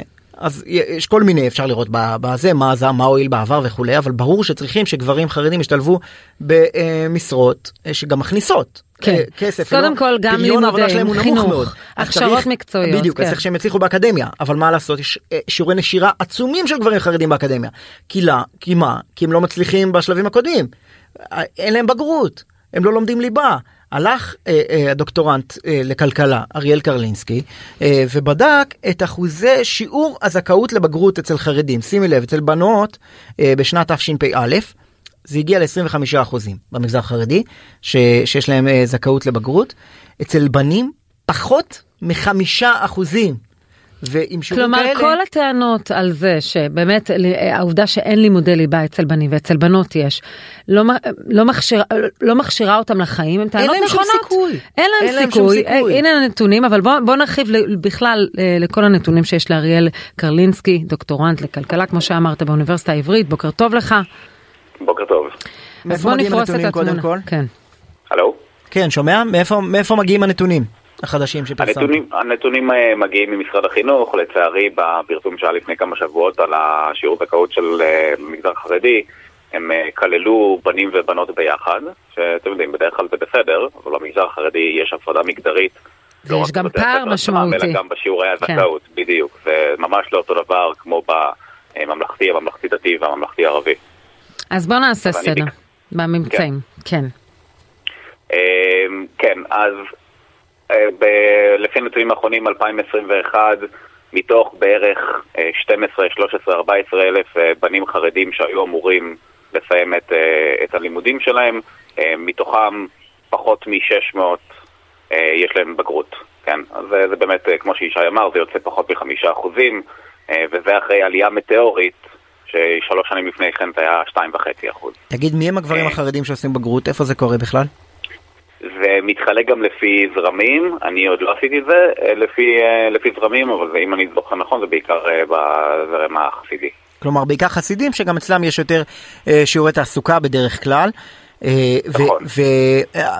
ויש איזה נטייה, אני מודה שגם שלי כבוגר מערכת החינוך, להגיד אוקיי בגרויות זה לא באמת דרמה. הרי אה, גם האוניברסיטאות היום נותנות לבגרויות מש, משקולת די קטנה לעומת הפסיכומטרי שהוא ה, המבחן המשמעותי. כן, אמ, זו נטייה, אני חושב שזו נטייה של הרבה אנשים די חכמים שהם הרגישו קצת אולי משועממים גם בבג... בבית ספר, אז הם אומרים, טוב נו בגרות זה די קל, זה לא משנה הרבה, יש לי הרבה חברים נורא חכמים, מרק צוקרברג אה, בכלל נשר מהקולג', הכל בסדר.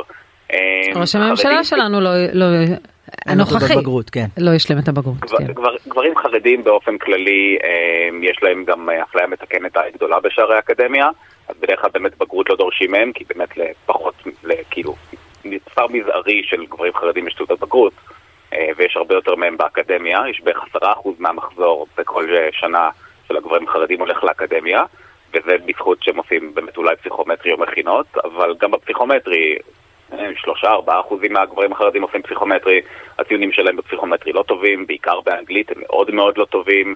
הם נכנסים לאקדמיה ומדברים איתנו הרבה על זה שעלייה של, אה, לא יודע, עשרות, מאות, אלפי אחוזים בכמות החרד, גברים החרדים שהולכת לאקדמיה, אבל משום מה תמיד שוכחים להגיד לנו כמה מהם מסיימים עם תואר, וזה לא במקרה.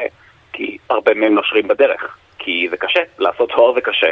ולעשות תואר בלי שיש לך את הרקע ההשכלתי הסביר המינימלי של אה, תעודת בגרות אה, פשוט מצביעה עליו, זה מאוד מאוד קשה ועל גבול הבלתי אפשרי. גם לי וגם, אה, וגם ומכאן. יש להניח שגם לשוק העבודה, גם אם הם עובדים, ואנחנו יודעים גם מה החלק, מה הפער בינם לבין נשים שעובדות חרדיות, אנחנו יודעים גם שדרגות השכר הם בהתאם, כאשר אדם לא מצליח להתקבל, לאקד... אין לו בגרות, לא מצליח להתקבל לאקדמיה, דרגת השכר שלו בהתאם. נכון, גברים חרדים בכמעט כבר עשור, השיעור תעסוקה שלהם אה, תקוע על קצת יותר מ-50%, כמו שהוא היה אה, בסוף שנות ה-90. אה, ומבחינת ההכנסות, ההכנסות שלהם אה, נמוכות מאוד, הרבה יותר משל גברים יהודים לא חרדים, ושוב, זה לא מפתיע, אני תמיד מופתע כמה זה מפתיע כל פעם מחדש אנשים mm-hmm. אה, לגבי זה שהדברים האלה לא מתכנסים. אבל אני אומר לכם, תחשבו שיש לכם חבר שקוראים לו יוסי, ויוסי אין לו תעודת בגרות, אין לו שום השכלה בנושא, ועכשיו הוא אומר, אני חושב שאולי מחשבים זה מעניין אותי, אני אלך לנסות להתקבל להייטק. זה על גבול הבלתי אפשרי. זה על גבול הבלתי אפשרי, אם כי אם כי אני רוצה להגיד לכם, אני פותחת כאן סוגריים, אה, לדוגמה גם גיל שווייד בצ'ק פוינט מחזיק boot camps, אה, מעין מחנות הכשרה כאלה והם קולטים אה, חרדים, הם טוענים שאחרי מספר שבועות הם יכולים להכשיר אותם לתפקידים, כלומר גם החברות עצמן כן רוצות לשלב חרדים וכן מצליחות לייצר איזשהם קורסי תכנות למיניהם וקורסי סייבר כדי לנסות להכשיר, אבל אנחנו יודעים שזה המעט שבמעט. זהו, זה מעטים מאוד, ואני חושב שזה ברמת הפלסטר, אם ואם זה נכון, וחרדים הם בני אדם בדיוק, אה, כמונו, ואם זה נכון לחרדים, אז אה, אדרבה, בואו ניקח את כל היהודים הלא חרדים, הדתיים והערבים, שגם הם אולי נגיד לא סיימו בגרות, יש, יש, יש הרבה כאלה, והנה נכשיר אותם. לא ברור למה צריך בכלל את מערכת החינוך, אם מסתבר שתוך שבועות מספר אפשר, אה, אפשר פשוט להכיר לא, את כל החומר הזה. לא, זה רק אנשים שיש להם טיפה אוריינות דיגיטלית, אני מניחה, ויש להם אה, איזושהי גישה. אני לא חושבת כן. שיכולים להיות אנשים שלחלוטין לא, תראי, לא התנסו בעבודה בעולם. אחרת של, של אריאל קרלינסקי, הוא אה, בדק נכון את משלח היד. השונה של גברים חרדים ולא חרדים, בעוד הייטק, אם אני לא טועה, זה אחד המשלחי יד הכי נפוצים אצל גברים לא חרדים, אצל גברים חרדים זה רק 4%. נדמה לי שהייטק הוא עשרה אחוזים מהמשק אה, בסך הכל. כן. אדרבה. אה, שם זה בוודאי באחוז נמוך. ואצל גברים יש הטיה, כי זה יותר גברים כן. מנשים בדרך כלל בהייטק, ואצל גברים חרדים רק ארבעה אחוז, רבע מהם בעצם עובדים בחינוך, ומה שאתה הראית זה שאפילו ההשתלבות שלהם שהייתה בשנים האחרונות בשוק העבודה, מאז 2003 היה רק 30 אחוז גברים עובדים, חרדים, והיום יש 50 אחוז גברים עובדים, הם, הם לא מצליחים להדביק את הפער עם עליית השכר של שאר המגזרים, ובעצם יישארו, הפיגור נשמר, מגמת הפיגור נשמרת. אפילו, היא אפילו גדלה, כי השכר של יהודים לא חרדים אה, עלה, עלה הרבה יותר. אה, כן, ב-15% אחוז השכר הממוצע עלה. אין, אין, אין, אין מה להתפלא שכל שנה כמות הזכאים לבגרות וכמות החבר'ה שעושים פסיכומטרי וכמות החבר'ה שמצליחים באקדמיה וכמות החבר'ה שמשתלבים בשוק העבודה בשכר גבוה היא כמעט לא זזה, כי זה הכל תוצרים של דברים שקרו לפני שנה, חמש שנים, עשר שנים. אז אם נסכם אה, בשורה התחתונה... אם, כן. אם יהיה שינוי משמעותי נגיד היום, מעכשיו עושים שינוי מהותי, כולם מלמדים ליבה, כולם לומדים ליבה, זה משהו שאנחנו נראה אותו רק עוד כמה שנים, כן? כן? כן. זה בלתי אפשרי וגם היום, וגם היום כשמדברים על כן ללמוד ליבה, לא ללמוד ליבה במגזר החרדי, כמעט ב-100% מהמקרים מדברים על בית ספר יסודי, לא על תיכון. לא על בגרות. אה, כן, אה, יופי, באמת. כאילו זה לא, שוב, זה לא, אין, אין, אין סיכוי שתהיה פה התכנסות כי... כי כי, כי לא קרה כלום, וזה, שוב, זה לא מה שאתה עושה תוך שנה, וכל הפלסטרים האלה של ה... לדעתי, כן, של העדפה מתקנת באקדמיה, של הבוטקאמפ וכל הדברים האלה, מבחינתי, אם זה היה נכון, אז מדינת ישראל הייתה יכולה לעשות מהפכה עולמית בתחום החינוך, ולהפסיק אה, לשים אה, ילדים רכים, קטנים ותמימים אה, במשך 12 שנים במערכת החינוך, אם מסתבר שאפשר תוך שלושה שבועות בבוטקאמפ, כן, להשאיר אותם לשוק העבודה המודרני. כן, כן, לא לזה התכוונתי. טוב, אז בשורה, אם אנחנו צריכים לסכם, ברשותך אריאל קרלינסקי, בעצם אתה אומר, הנתונים שאתה אספת תומכים בצורה משמעותית בטענה שלימודי ליבה, או חוסר לימודי ליבה, הם ינבאו את היכולת להשתלב בשוק העבודה בעתיד, ובהתאם לזה המצב הסוציו-אקונומי של החרדים. והממשלה הזו שככה עושה הנחות בעניין הזה, תראה את התוצאות, והתוצאות לא תהיינה טובות. ודאי ה-OECD ימשיך להטיף לנו שאנחנו בבעיה, בעיה במשק משמעותית של שילוב חרדים. נכון מאוד. טוב, תודה רבה לך. אני אשמח, ככל שיש לך נתונים, נשמח, נכון, להמשיך לטפל בזה. את לא מאמינה בכמה נתונים שוחה אריאל קרלין. אז אנחנו מבקשים, אנחנו רוצים, כן, אנחנו רוצים, אנשים, יש יותר מדי כותרות ופחות מדי מספרים. אז אנחנו רוצים עוד, אז אנ- אנחנו אה, נקבע איתך עוד שיחות בהמשך. אריאל קרלינסקי, תודה. תודה רבה לך. תודה רבה. תשדירים טוב, קצרים. וכן, פרשות השחיתות סביב אה, קטאר והמונדיאל. עכשיו בוויינט רדיו, שרון קידון וישי שנר. חזרנו, חזרנו. וקטאר מספקת כותרות לא רק של כדורגל, אלא גם באמת פר, פר, השוחד שמסעיר את האיחוד זו הכותרת בידיעות אחרונות. כן. חק, אחרי חקירה סמויה של מספר חודשים נעצרה ביום שישי סגנית נשיא הפרלמנט, פרלמנט האיחוד האירופי. בביתה נמצאו שקי כסף, אז יש לנו מוות מסתורי ושקי כסף. כל זה אה, סביב המונדיאל שמעון אלבז כתבנו לענייני ספורט, אבל כנראה לא רק ספורט בוקר הזה. זה רק ספורט, כמו ששרו פעם אהלן, בוקר באירוויזיון. טוב חברים. בוקר טוב, קח אותנו ל- לבלגיה. טוב, תשמעו, המונדיאל הזה מספק הרבה דברים שהם מעבר לכדורגל, אה, אנחנו רואים את זה גם עם המוות של אותו עיתונאי, אה, עכשיו אנחנו שומעים באמת על אה, בלגיה, אנחנו שומעים כל פעם על דברים אחרים. אני יכול להגיד לכם שמעבר לכדורגל, אנשים גם חברים שהיו במונדיאל הזה, שנמצאים שם, אומרים שמעבר למשחקים ובאמת והדרמות הגדולות שראינו במונדיאל הזה, כל מה שקורה מסביב בגלל אותו מקום, שזה האמירויות, וזה באמת קצת שונה, קטר, מלבוא שיהיה מונדיאל, סתם דוגמה, בצרפת או בבלגיה או במקומות כאלה, באירופה. זה משהו ששונה גם מבחינת האוהדים, איך שהם יכולים באמת להתנהג בכל מקום, זה משהו ששונה לגמרי אה, מכל מונדיאל אחר. כן. ו- ואותו אה, חבר הפרלמנט ה- האיחוד האירופי שנעצר ביחד עם אה, אותה אה, סגנית נשיאת הפרלמנט, אה, אווה קאילי, אה, הוא הקים בעבר עמותה שנקראת מלחמה במתחמקים מצדק, שתפקידה להילחם בבתי משפט מושחתים בכל העולם. בסוף עושים אצלו חיפוש ומוצאים חשד לכסף קטרי. אה, הם יכולים, יש להם כל כך הרבה כסף שהם יכולים לקנות את הגופים הבינלאומיים כדי שלא יגנו נכון, אותם, למשל אני- בהקשר של זכויות עבודה.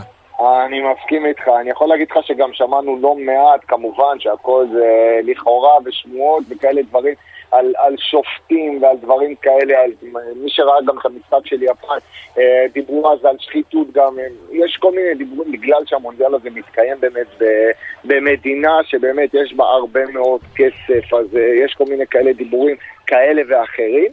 אה, אבל עדיין, כמובן, הכל זה בגדר שמועות, כן. בקשר, בגדר דיבורים. אם אנחנו מדברים על כדורגל, אז המונדיאל הזה סיפק לנו לא מעט הפתעות, אבל אני בטוח שאם המונדיאל הזה היה מתקיים באיזה מדינה אחרת באירופה, גם הקהל היה זוכה לחוויה שלא היו שוכחים ממנה בחיים. בוודאי, למרות שאולי ההצלחה המפתיעה של נבחרת מרוקו והמפלגות הערביות בכלל היו הודות אה, אה, לנוכחות בקטאר, שנקנתה כנראה, כמו שאתה אומר, גם היא על ידי אה, כמה שקי כסף אה, אה, אה, שם בפיפ"א.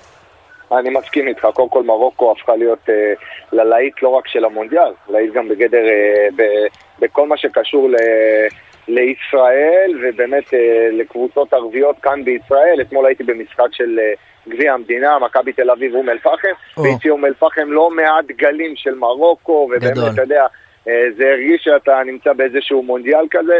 אה, מצד אחד אוהדים של מכבי תל אביב עם דגלי ישראל, אגב, שני... היה משחק טוב, נכון? 2-0 וואו, הפך משחק ל-3-2. מטורף, 2-0 אה, דקה 60 מאום אל-פחם. אה, הפנים של איביץ' וזהבי אמרו הכל, אבל אתה יודע, ואז הגיע זהבי עם צמד, ואחרי כל הביקורות שהוא ספג, הוא הוכיח באמת שעדיין הוא כאן ויש לו מה לתת, ועשה מהפך של 3-2, ובאמת הייתה דרמה גדולה מאוד במשחק הזה. טוב, שתחושתך בעניין, אני חוזר למונדיאל, אבל בתחום הכדורגל נטו, תחושתך אה, ברמה הספורטיבית, נעשה הגמר. צדק עם מי שעלה לחצאי הגמר? קודם כל כן. Uh, כמובן שצר לי על ברזיל, אני מאוד אוהב את הנבחרת הזו ורציתי לראות את נאמר uh, מגיע לחצי הגמר וכל כך קיוויתי לראות חצי גמר ארגנטינה, ברזיל, אתה יודע, זה לא עוד קרב, אבל בסופו של דבר אנחנו נראה ארגנטינה, קרואטיה. Uh, אני, אני צופה באמת גמר מרתק, גמר אדיר. Uh, כמובן עם ההפתעות הזה אין בטוח, אבל uh, ארגנטינה לדעתי בכל אופן תנצח את קרואטיה וצרפת את מרוקו. מרוקו אני לא רואה אותה באמת אה, יכולה, גם לא ראיתי לפני, אבל אני לא רואה אותה יכולה לעשות את זה מול, אה, אה, מול אמבפה, מול צרפת, יהיה לה מאוד מאוד קשה.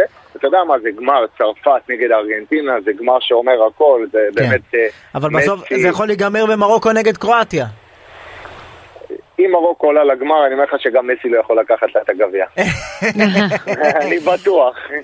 עמרי זינגר עושה הלוואי, הלוואי, הטכנאי שלנו. כן, נראה לי הוא כועס אבל על הנבחרות הבונקריות יותר, שניצחו, נו, כן. מקבלות- שבחים, אבל ברמת הכדורגל זה קצת משעמם לצפייה, בוא נודה על האמת. מרוקו, מרוקו מגיעה לה באמת, אה, עזוב את ההישגים, מרוקו עד עכשיו, שער אחד בלבד היא ספגה במונדיאל, וגם הוא שער עצמי. יש לה הגנה ברזל, השוער שלה באמת מציג יכולת אדירה. אה, אתה יודע, אנחנו רגילים לראות את הנבחרות אה, במונדיאל הזה, ושמות נוצצים שכולם מכירים.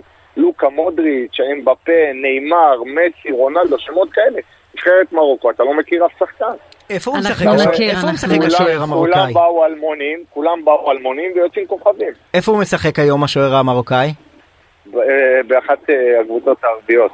וואלה, כי הוא באמת יכול אה, ל- לדעתי מהמונדיאל הזה לשדרג את עצמו ל- לחוזה. אין ספק בכלל. לשקי הוא כסף. עושה פה, עושה פה שדרוג של אה, משהו שלא, הוא לא חלם עליו לפני המונדיאל. בונו.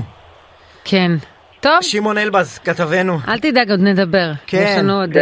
אה, שבוע מרתק מחר, ולפנינו. מחר חצי הגמר. כן. היום יאללה, אנחנו בסדר. בענייני שוחד. טוב, תודה רבה. ביי להתראות לכם, יום טוב. תודה רבה. להתראות. ופינת מה מציק לנו? מה הפעם? מה מציק לנו היום? מדוע תמיד או, בשירותי הבנות, שירותי הנשים, יש תור? אני מנסה להבין את העניין הביולוגי הזה. אוקיי? ומי שתעזור לנו היא דוקטור ורד קלייטמן, מומחית ברפואת נשים והרופאה המחוזית של מחוז הדרום, מכבי שירותי בריאות. בוקר, בוקר טוב טוב. לך. בוקר טוב, אני- בוקר טוב. אני לא, בוקר לא... אי אפשר אני לפספס את התורם. פולש לנושא לא לי, אבל חשבתי בהתחלה להציע שאולי זה לא נושא ביולוגי, אולי, את יודעת, יש אפליה, אולי שירותי הנשים קטנים יותר משירותי הגברים. לא, בדרך כלל הם גדולים, יש שם יותר תאים, נכון? אה, האמת היא שאחת הבעיות הגדולות היום כבר מנסים לייצר שיש יותר תאים בשירותי נשים, אבל אחת הבעיות הגדולות זה שייצרו בהתחלה אותה כמות זהה של שירותי אה, גברים ושירותי נשים. אה, ומן הסתם הביולוגיה אינה זהה. אז, הביולוגיה אז אינה בואי זהה, תפרטי ו- לנו את זה. אנחנו אומרים שהפינה הזו היא הפינה של השאלות האיזוטריות הכי חשובות שיש. אז הנה שאלה שבאמת נשים פוגשות אותה כמעט כל יום, ו- ולא באמת מבינות למה תמיד יש תור אצל הנשים, מה קורה אצל, מה השונה? חד משמעית, א', הזמן שלוקח לאישה אה, להמתין בתור הרבה פעמים יכול להגיע מעל לשש דקות, כשגברים ממתינים בממוצע פחות מ-11 שניות. נתונים, ראית? הנה עכשיו אנחנו- נתונים, זה נתונים, מעולה. ממש. מי מי מדד? מי- אה, מי הלך לשירותים ציבוריים עם סטופר ובדק את העניין הזה? ישבו, ישבו עם סטופרים והמתינו, אבל אגב אנחנו מכירות את זה מהיום יום, אנחנו יודעות שאם יש אירוע, מסיבה, טיול, כל דבר שיש, אנחנו כנראה נאלץ להמתין מעל דקות טובות בשירותי, בכניסה לשירותי אה, נשים, ואיך אה, אמרו לי הבוקר, אח שלי אמר לי, אבל את יודעת, זה לא באמת יש לכם תור, זה כי אתן באות ביחד, אמרתי לו, לא, לא. לא, אם אנחנו באות ביחד אנחנו מתפנות ביחד גם, אבל לא באותו תא, זה המינוס לא, הגדול רגע, בתוך אבל אין- הדבר אין הזה. אירוח לחברה? אה, זה לא לחברה, בואי איתי כלל לשירותים, אבל- אבל- בואי איתי לשירותים, אבל כי את יודעת מראש יש תור. עזבי שמראש יש תור, אבל גם את תצטרכי לשמור לי על הדלת, כי אני לא אצליח להשתין בעמידה כמו הגבר בתא ממול, אה, בשירותים האחרים, אלא אני צריכה להתארגן, להוריד את המכנסיים, לסגור היטב את הדלת, להוריד את הבגדים. אגב, כמות הנשים שהולכות לשירותים ביחס לגברים היא גם הרבה יותר גדולה. זה אחת הבעיות הגדולות בתוך הדבר הזה. כי גברים אה, הולכים כשבאמת הם צריכים להתפנות. נשים צריכות לפעמים להחליף תחבושת, להחליף פד, לבדוק מה קורה, האם צריכים דימום, אין דימום, מה המצב, אולי צריך אה, משהו אחר. הן גם מתפנות יותר, כי יש יותר דלקות בדרכי השתן ויש שלפוחית שהרבה פעמים יותר רגיזה. הן גם סובלות יותר מבריחות שתן, אז הן מעדיפות להתפנות בשביל לא להגיע למצב שבו יהיה בריחת שתן תוך כדי ההמשך, או לעשות איזושהי משהו של אה, התפנות פרופילקטית. בכל אופן, הנשים צורכות יותר את השירותים וליותר זמן. הן צריכות יותר זמן במקום עצמו, בגלל שצריך להתארגן גם מבחינת הסניטציה וגם מבחינת האסטרטגיה של הורדת הבגדים. יותר זמן לתוך הדבר הזה. גבר פשוט עומד ושתים.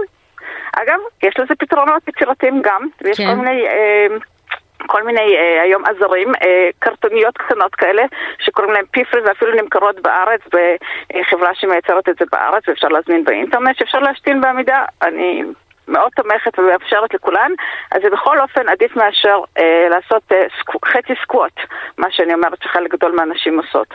הן אה, לא באמת מתפנות ומתיישבות על האסלה, אלא הן עושות חצי סקווט, מתפנות בחצי עמידה, ולפעמים זה עושה שחרור פחות טוב של השלפוחית שתן, ויש שם תמיד שארית בעקבות הדבר הזה, כי רצפת האגן לא משוחררת לגמרי. וואו. אז, אז בוא נדבר, אז למעשה את תומכת בזה שצריך ל, לייצר יותר תאי שירותים, באיזה יחס נניח תאי שירותים לנשים מול גברים? האמת היא שצריך להיות לפחות אה, אה, פי 1.3, זאת אומרת עוד שלושה שירות, שירותי נשים ביחס לכל אה, תאים של גברים בשביל לאפשר איזושהי רמה של זהות בתוך הדבר הזה. ראשונית לפחות. והיום רוב השירותים שמעצבים באמת מעוצבים באופן הזה, הם נותנים כבר היום מענה אה, ומתכננים היום את רוב השירותים בצורה שיותר תאי שירותים לנשים ביחס לגברים. אה, טוב. חלק, חלק מהפתרונות, שוב, זה לקחת אזורים שמאפשרים השתנה בעמידה לנשים. זה לא באמת ישים לחלק גדול מהנשים, אבל לפחות להציע את זה כאופציה. תודה רבה לך, דוקטור ורד קלייטמן, מומחית ברפואת נשים והרופאה המחוזית של מחוז הדרום, מכבי שירותי בריאות. החכמנו. ועכשיו למי שמתכננים מבני ציבור, כדאי שידאגו ליותר, אה, ליותר פתרונות עבור לגמרי, נשים. לגמרי. תודה רבה. דוקטור קלייטמן, תודה, יום טוב שיהיה. יום טוב, יום נפלא. ביי ביי. אתה יודע, התעלמנו מהכותרת אה, של ידיעות האחרונות היום, שעל פי הבכיר הודה בעלי להבים העלו מחירים כדי להביא לסגירתו ולפיטורי 900 עובדים. הרי פתחנו עם זה תוכנית לפני כמה ימים על העובדה שהם מדברים על הסיפור פיטורים של הפי- של הפיטורים ומסתבר בנהריה. שזה, שזה סיפור בכלל, סיפור של אה, תחרות וביטול תחרות של חברה בינלאומית. הסיפור הזה עוד התפתח. אני- מאוד, מאוד אני- עצוב. אני מודה שלא הבנתי את ה... את ה... איך זה משפיע. הרי בסופו של דבר, אה, אף בעלים של אף חברה, אף בעלים של אף עסק לא רוצה להפסיד. הוא לא רוצה אה, לזייף מח... זאת אומרת, הטענה פה שהבעלים העלה מחירים באופן פיקטיבי כדי בעצם לייצר לגרום... הפסדים, ל- משום שתחום לייצר הפעילות הפסדים הזה- כדי לסגור את המפעל. כי תחום למה הוא לא הפעילות פשוט הזה... סגר את המפעל? למה הוא צריך לעשות את כל הטריק הזה? כנראה הוא צריך הילה מול ארגוני העובדים, מול... אני לא יודעת. אז, אז אני אומר כן. בסוף אח, ה- המפעל הפסדי ורוצים לסגור אותו אה, זה לא משנה איזה, איך, איזה טריקים באיזה עושים בדרך. טכניקה, הם רוצים לסגור אותו, כי ואם זה- הוא עושה את זה מול אה, ארגוני העובדים אז הוא, הוא מנוול אבל אבל זה לא משנה את העובדות בשטח זאת אומרת יש מפעל הוא הפסדי אין שום אה, אה, היגיון בלהנשים אותו באופן מלאכותי אם המפעל לא יכול למכור בשוק הפרטי. כן, אם- אבל אם זו חברה בין פתרון לאנשים רב האלה, לאומית, זה דורסנית, שרוצה אחרת. לסגור תחום פעילות, אבל נשים את זה בצד, כי אנחנו הגענו לפינת הבוקר שלנו, או. וזה המקום שאנחנו הכי אוהבים ביום, נכון? חד משמעית. ואיתנו זכינו לארח את ריקי גל, בוקר טוב לך. בוקר טוב שרון, בוקר טוב שי. בוקר טוב. איזה כיף שאת איתנו הבוקר הזה. את אה, טיפוס של בוקר? את אה, כמה מוקדם? לגמרי. כן? שומעים על הקול לגמרי. שלך. הכל צלול כבר מהבוקר. ספורט זה בוקר, לא? לגמרי, הלוואי עליי, אנחנו כאן באולפן כל בוקר. נו, טוב, זה גם יש סוג של יותר ספורט מלשבת שעתיים ולדבר? אני צוחק. אכן ספורט אה, מסוג אה, מעניין. אה, אנחנו תכף נגיע כמובן לדברים המדהימים שאת עושה בימים אלה, אבל אי אפשר להתעלם מהפוסט שאת פרסמת באינסטגרם על קלפטר. הוא נורא אה. מרגש, אז אולי תספרי לנו למי שלא קרא אותו, על הקשר ביניכם. נפנה אותם שיקראו, אבל אה, אה, כן, זה היה ככה ממש על קצה המזלג, אה, מילים של התרגשות אמיתית מ- מ- מאובדנו, אבל באמת הכרנו כשהיינו ילדים, וזאת הייתה התחלת ה- הקריירה המ- המ- המוזיקלית שלי. אה, כי הייתי באמת, כמו שכתבתי, הייתי נער, סוג של נערת רוק, אה, גרופי כזאת, אה, שבילתה במועדונים של תל אביב, אה, והיינו שנינו ילדים בודדים. ומה עוד? אה, הוא גם היה אז נער רוק? מה את אומרת? אני, אני שואל אם גם קלפטר היה כן. אז נער רוק. בוודאי, בוודאי, הוא ניגן בגיטרה ואני ככה, ככה ראיתי אותו אה, לראשונה, ראיתי אותו על על הבמה באיזה מועדון בדרום תל אביב. אה, והוא ראה אותי בקהל כפי שאני אף פעם לא נתתי לאנשים שעל על הבמה אה, להתחמק מהמבטים שלי, כי כל כך רציתי גם להיות שם. אז אה, וכך הכרנו. הכרתם אבל מעולם, מעולם לא יצא לך לעבוד איתו מקצועית, כלומר הוא לא, הוא לא כתב לך. לא, אבל המון ישבנו והוא ניגן לי, ו- ו- ו- ואחר כך באמת התביישתי לבקש ממנו כשהוא התפרסם מאוד והתחיל לכתוב הרבה שירים, אני, אני התביישתי, לא יודעת, תמיד אה, הרגש, הרגשתי שזה, שקשה לי, קשה לי לבקש. ריקי גל מתביישת, זה קצת מצחיק נשמע. אה, באמת. כן, נכון. אה, גם ריקי גל קם מתעוררת אישה של בוקר לא הייתי מאמין אבל את יודעת יש את דברים. אומרת נערת רוק, נערת רוק עד הספורט. כן, ספרי לנו, אה, בימים אלה את ממשיכה להופיע, ושיר חדש. וריאליטי. ונכון, כן. ובישול, כן. אה, נכון, זה היה, קודם כל זה כיף גדול לנצח. לא משנה איפה, אבל בתוך... את. את ממליצה, ממליצה על ניצחון, תחושת הניצחון. או, בהחלט, ואני חושבת שצריך אה, להשיג אותה אה, בכל מיני שלבים בחיים. זה חשוב, זה מחזק, זה מעודד, זה, זה משמח בעיקר, אבל אה, מה שהכי משמח אותי זה בעצם מוזיקה, ו... והוצאתי שיר עם אה, דודו טסה, זאת אומרת, כן. את, את, את המילים אני כתבתי, ודודו הלחין את זה ממש ברגע שהוא ראה את המילים, לא עברה שעה והוא כבר שלח לי את המנגינה. אה, אנחנו ככה מתחילים לשמוע ברקע את השיר החדש, אתה בא זה נקרא, את רוצה קצת לספר על, ה, על המילים שכתבת? לא, לא צריך להסביר את המילים, אני חושבת שפה בעיקר אה, אה, רציתי להשיג אה, מוזיקה קצת יותר חדשנית, יותר, אה, ולמרות שזה זה סוג של דיסקו רטרו. אה, אה, משלב את ריק יגאל אה, של פעם עם צלילים של היום, גם וגם.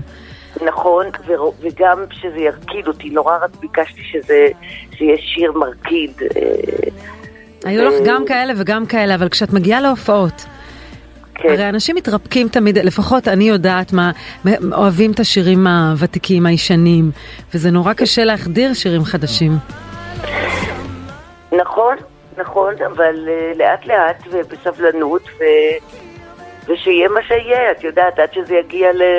לאוזניים וללבבות של האנשים, אבל uh, זה נכון שאנשים uh, יותר קשורים למה שהם מכירים היטב. לא, אבל, אבל את יודעת, כן. תמיד שואלים אומנים, בטח אה, אה, אישה כמוך שנמצאת כל כך הרבה שנים על במות. כן. ומה לעשות, את נדרשת תמיד לתת להביא את האיש שקטה, ותמיד להביא את נערת הרוק, ותמיד להביא את הלהיטים הכי גדולים. נכון. ואת יודעת, בחוויה האישית, אה, זה יכול להימאס, אני- אה, זה, זה מאוד מאוד טבעי ואנושי.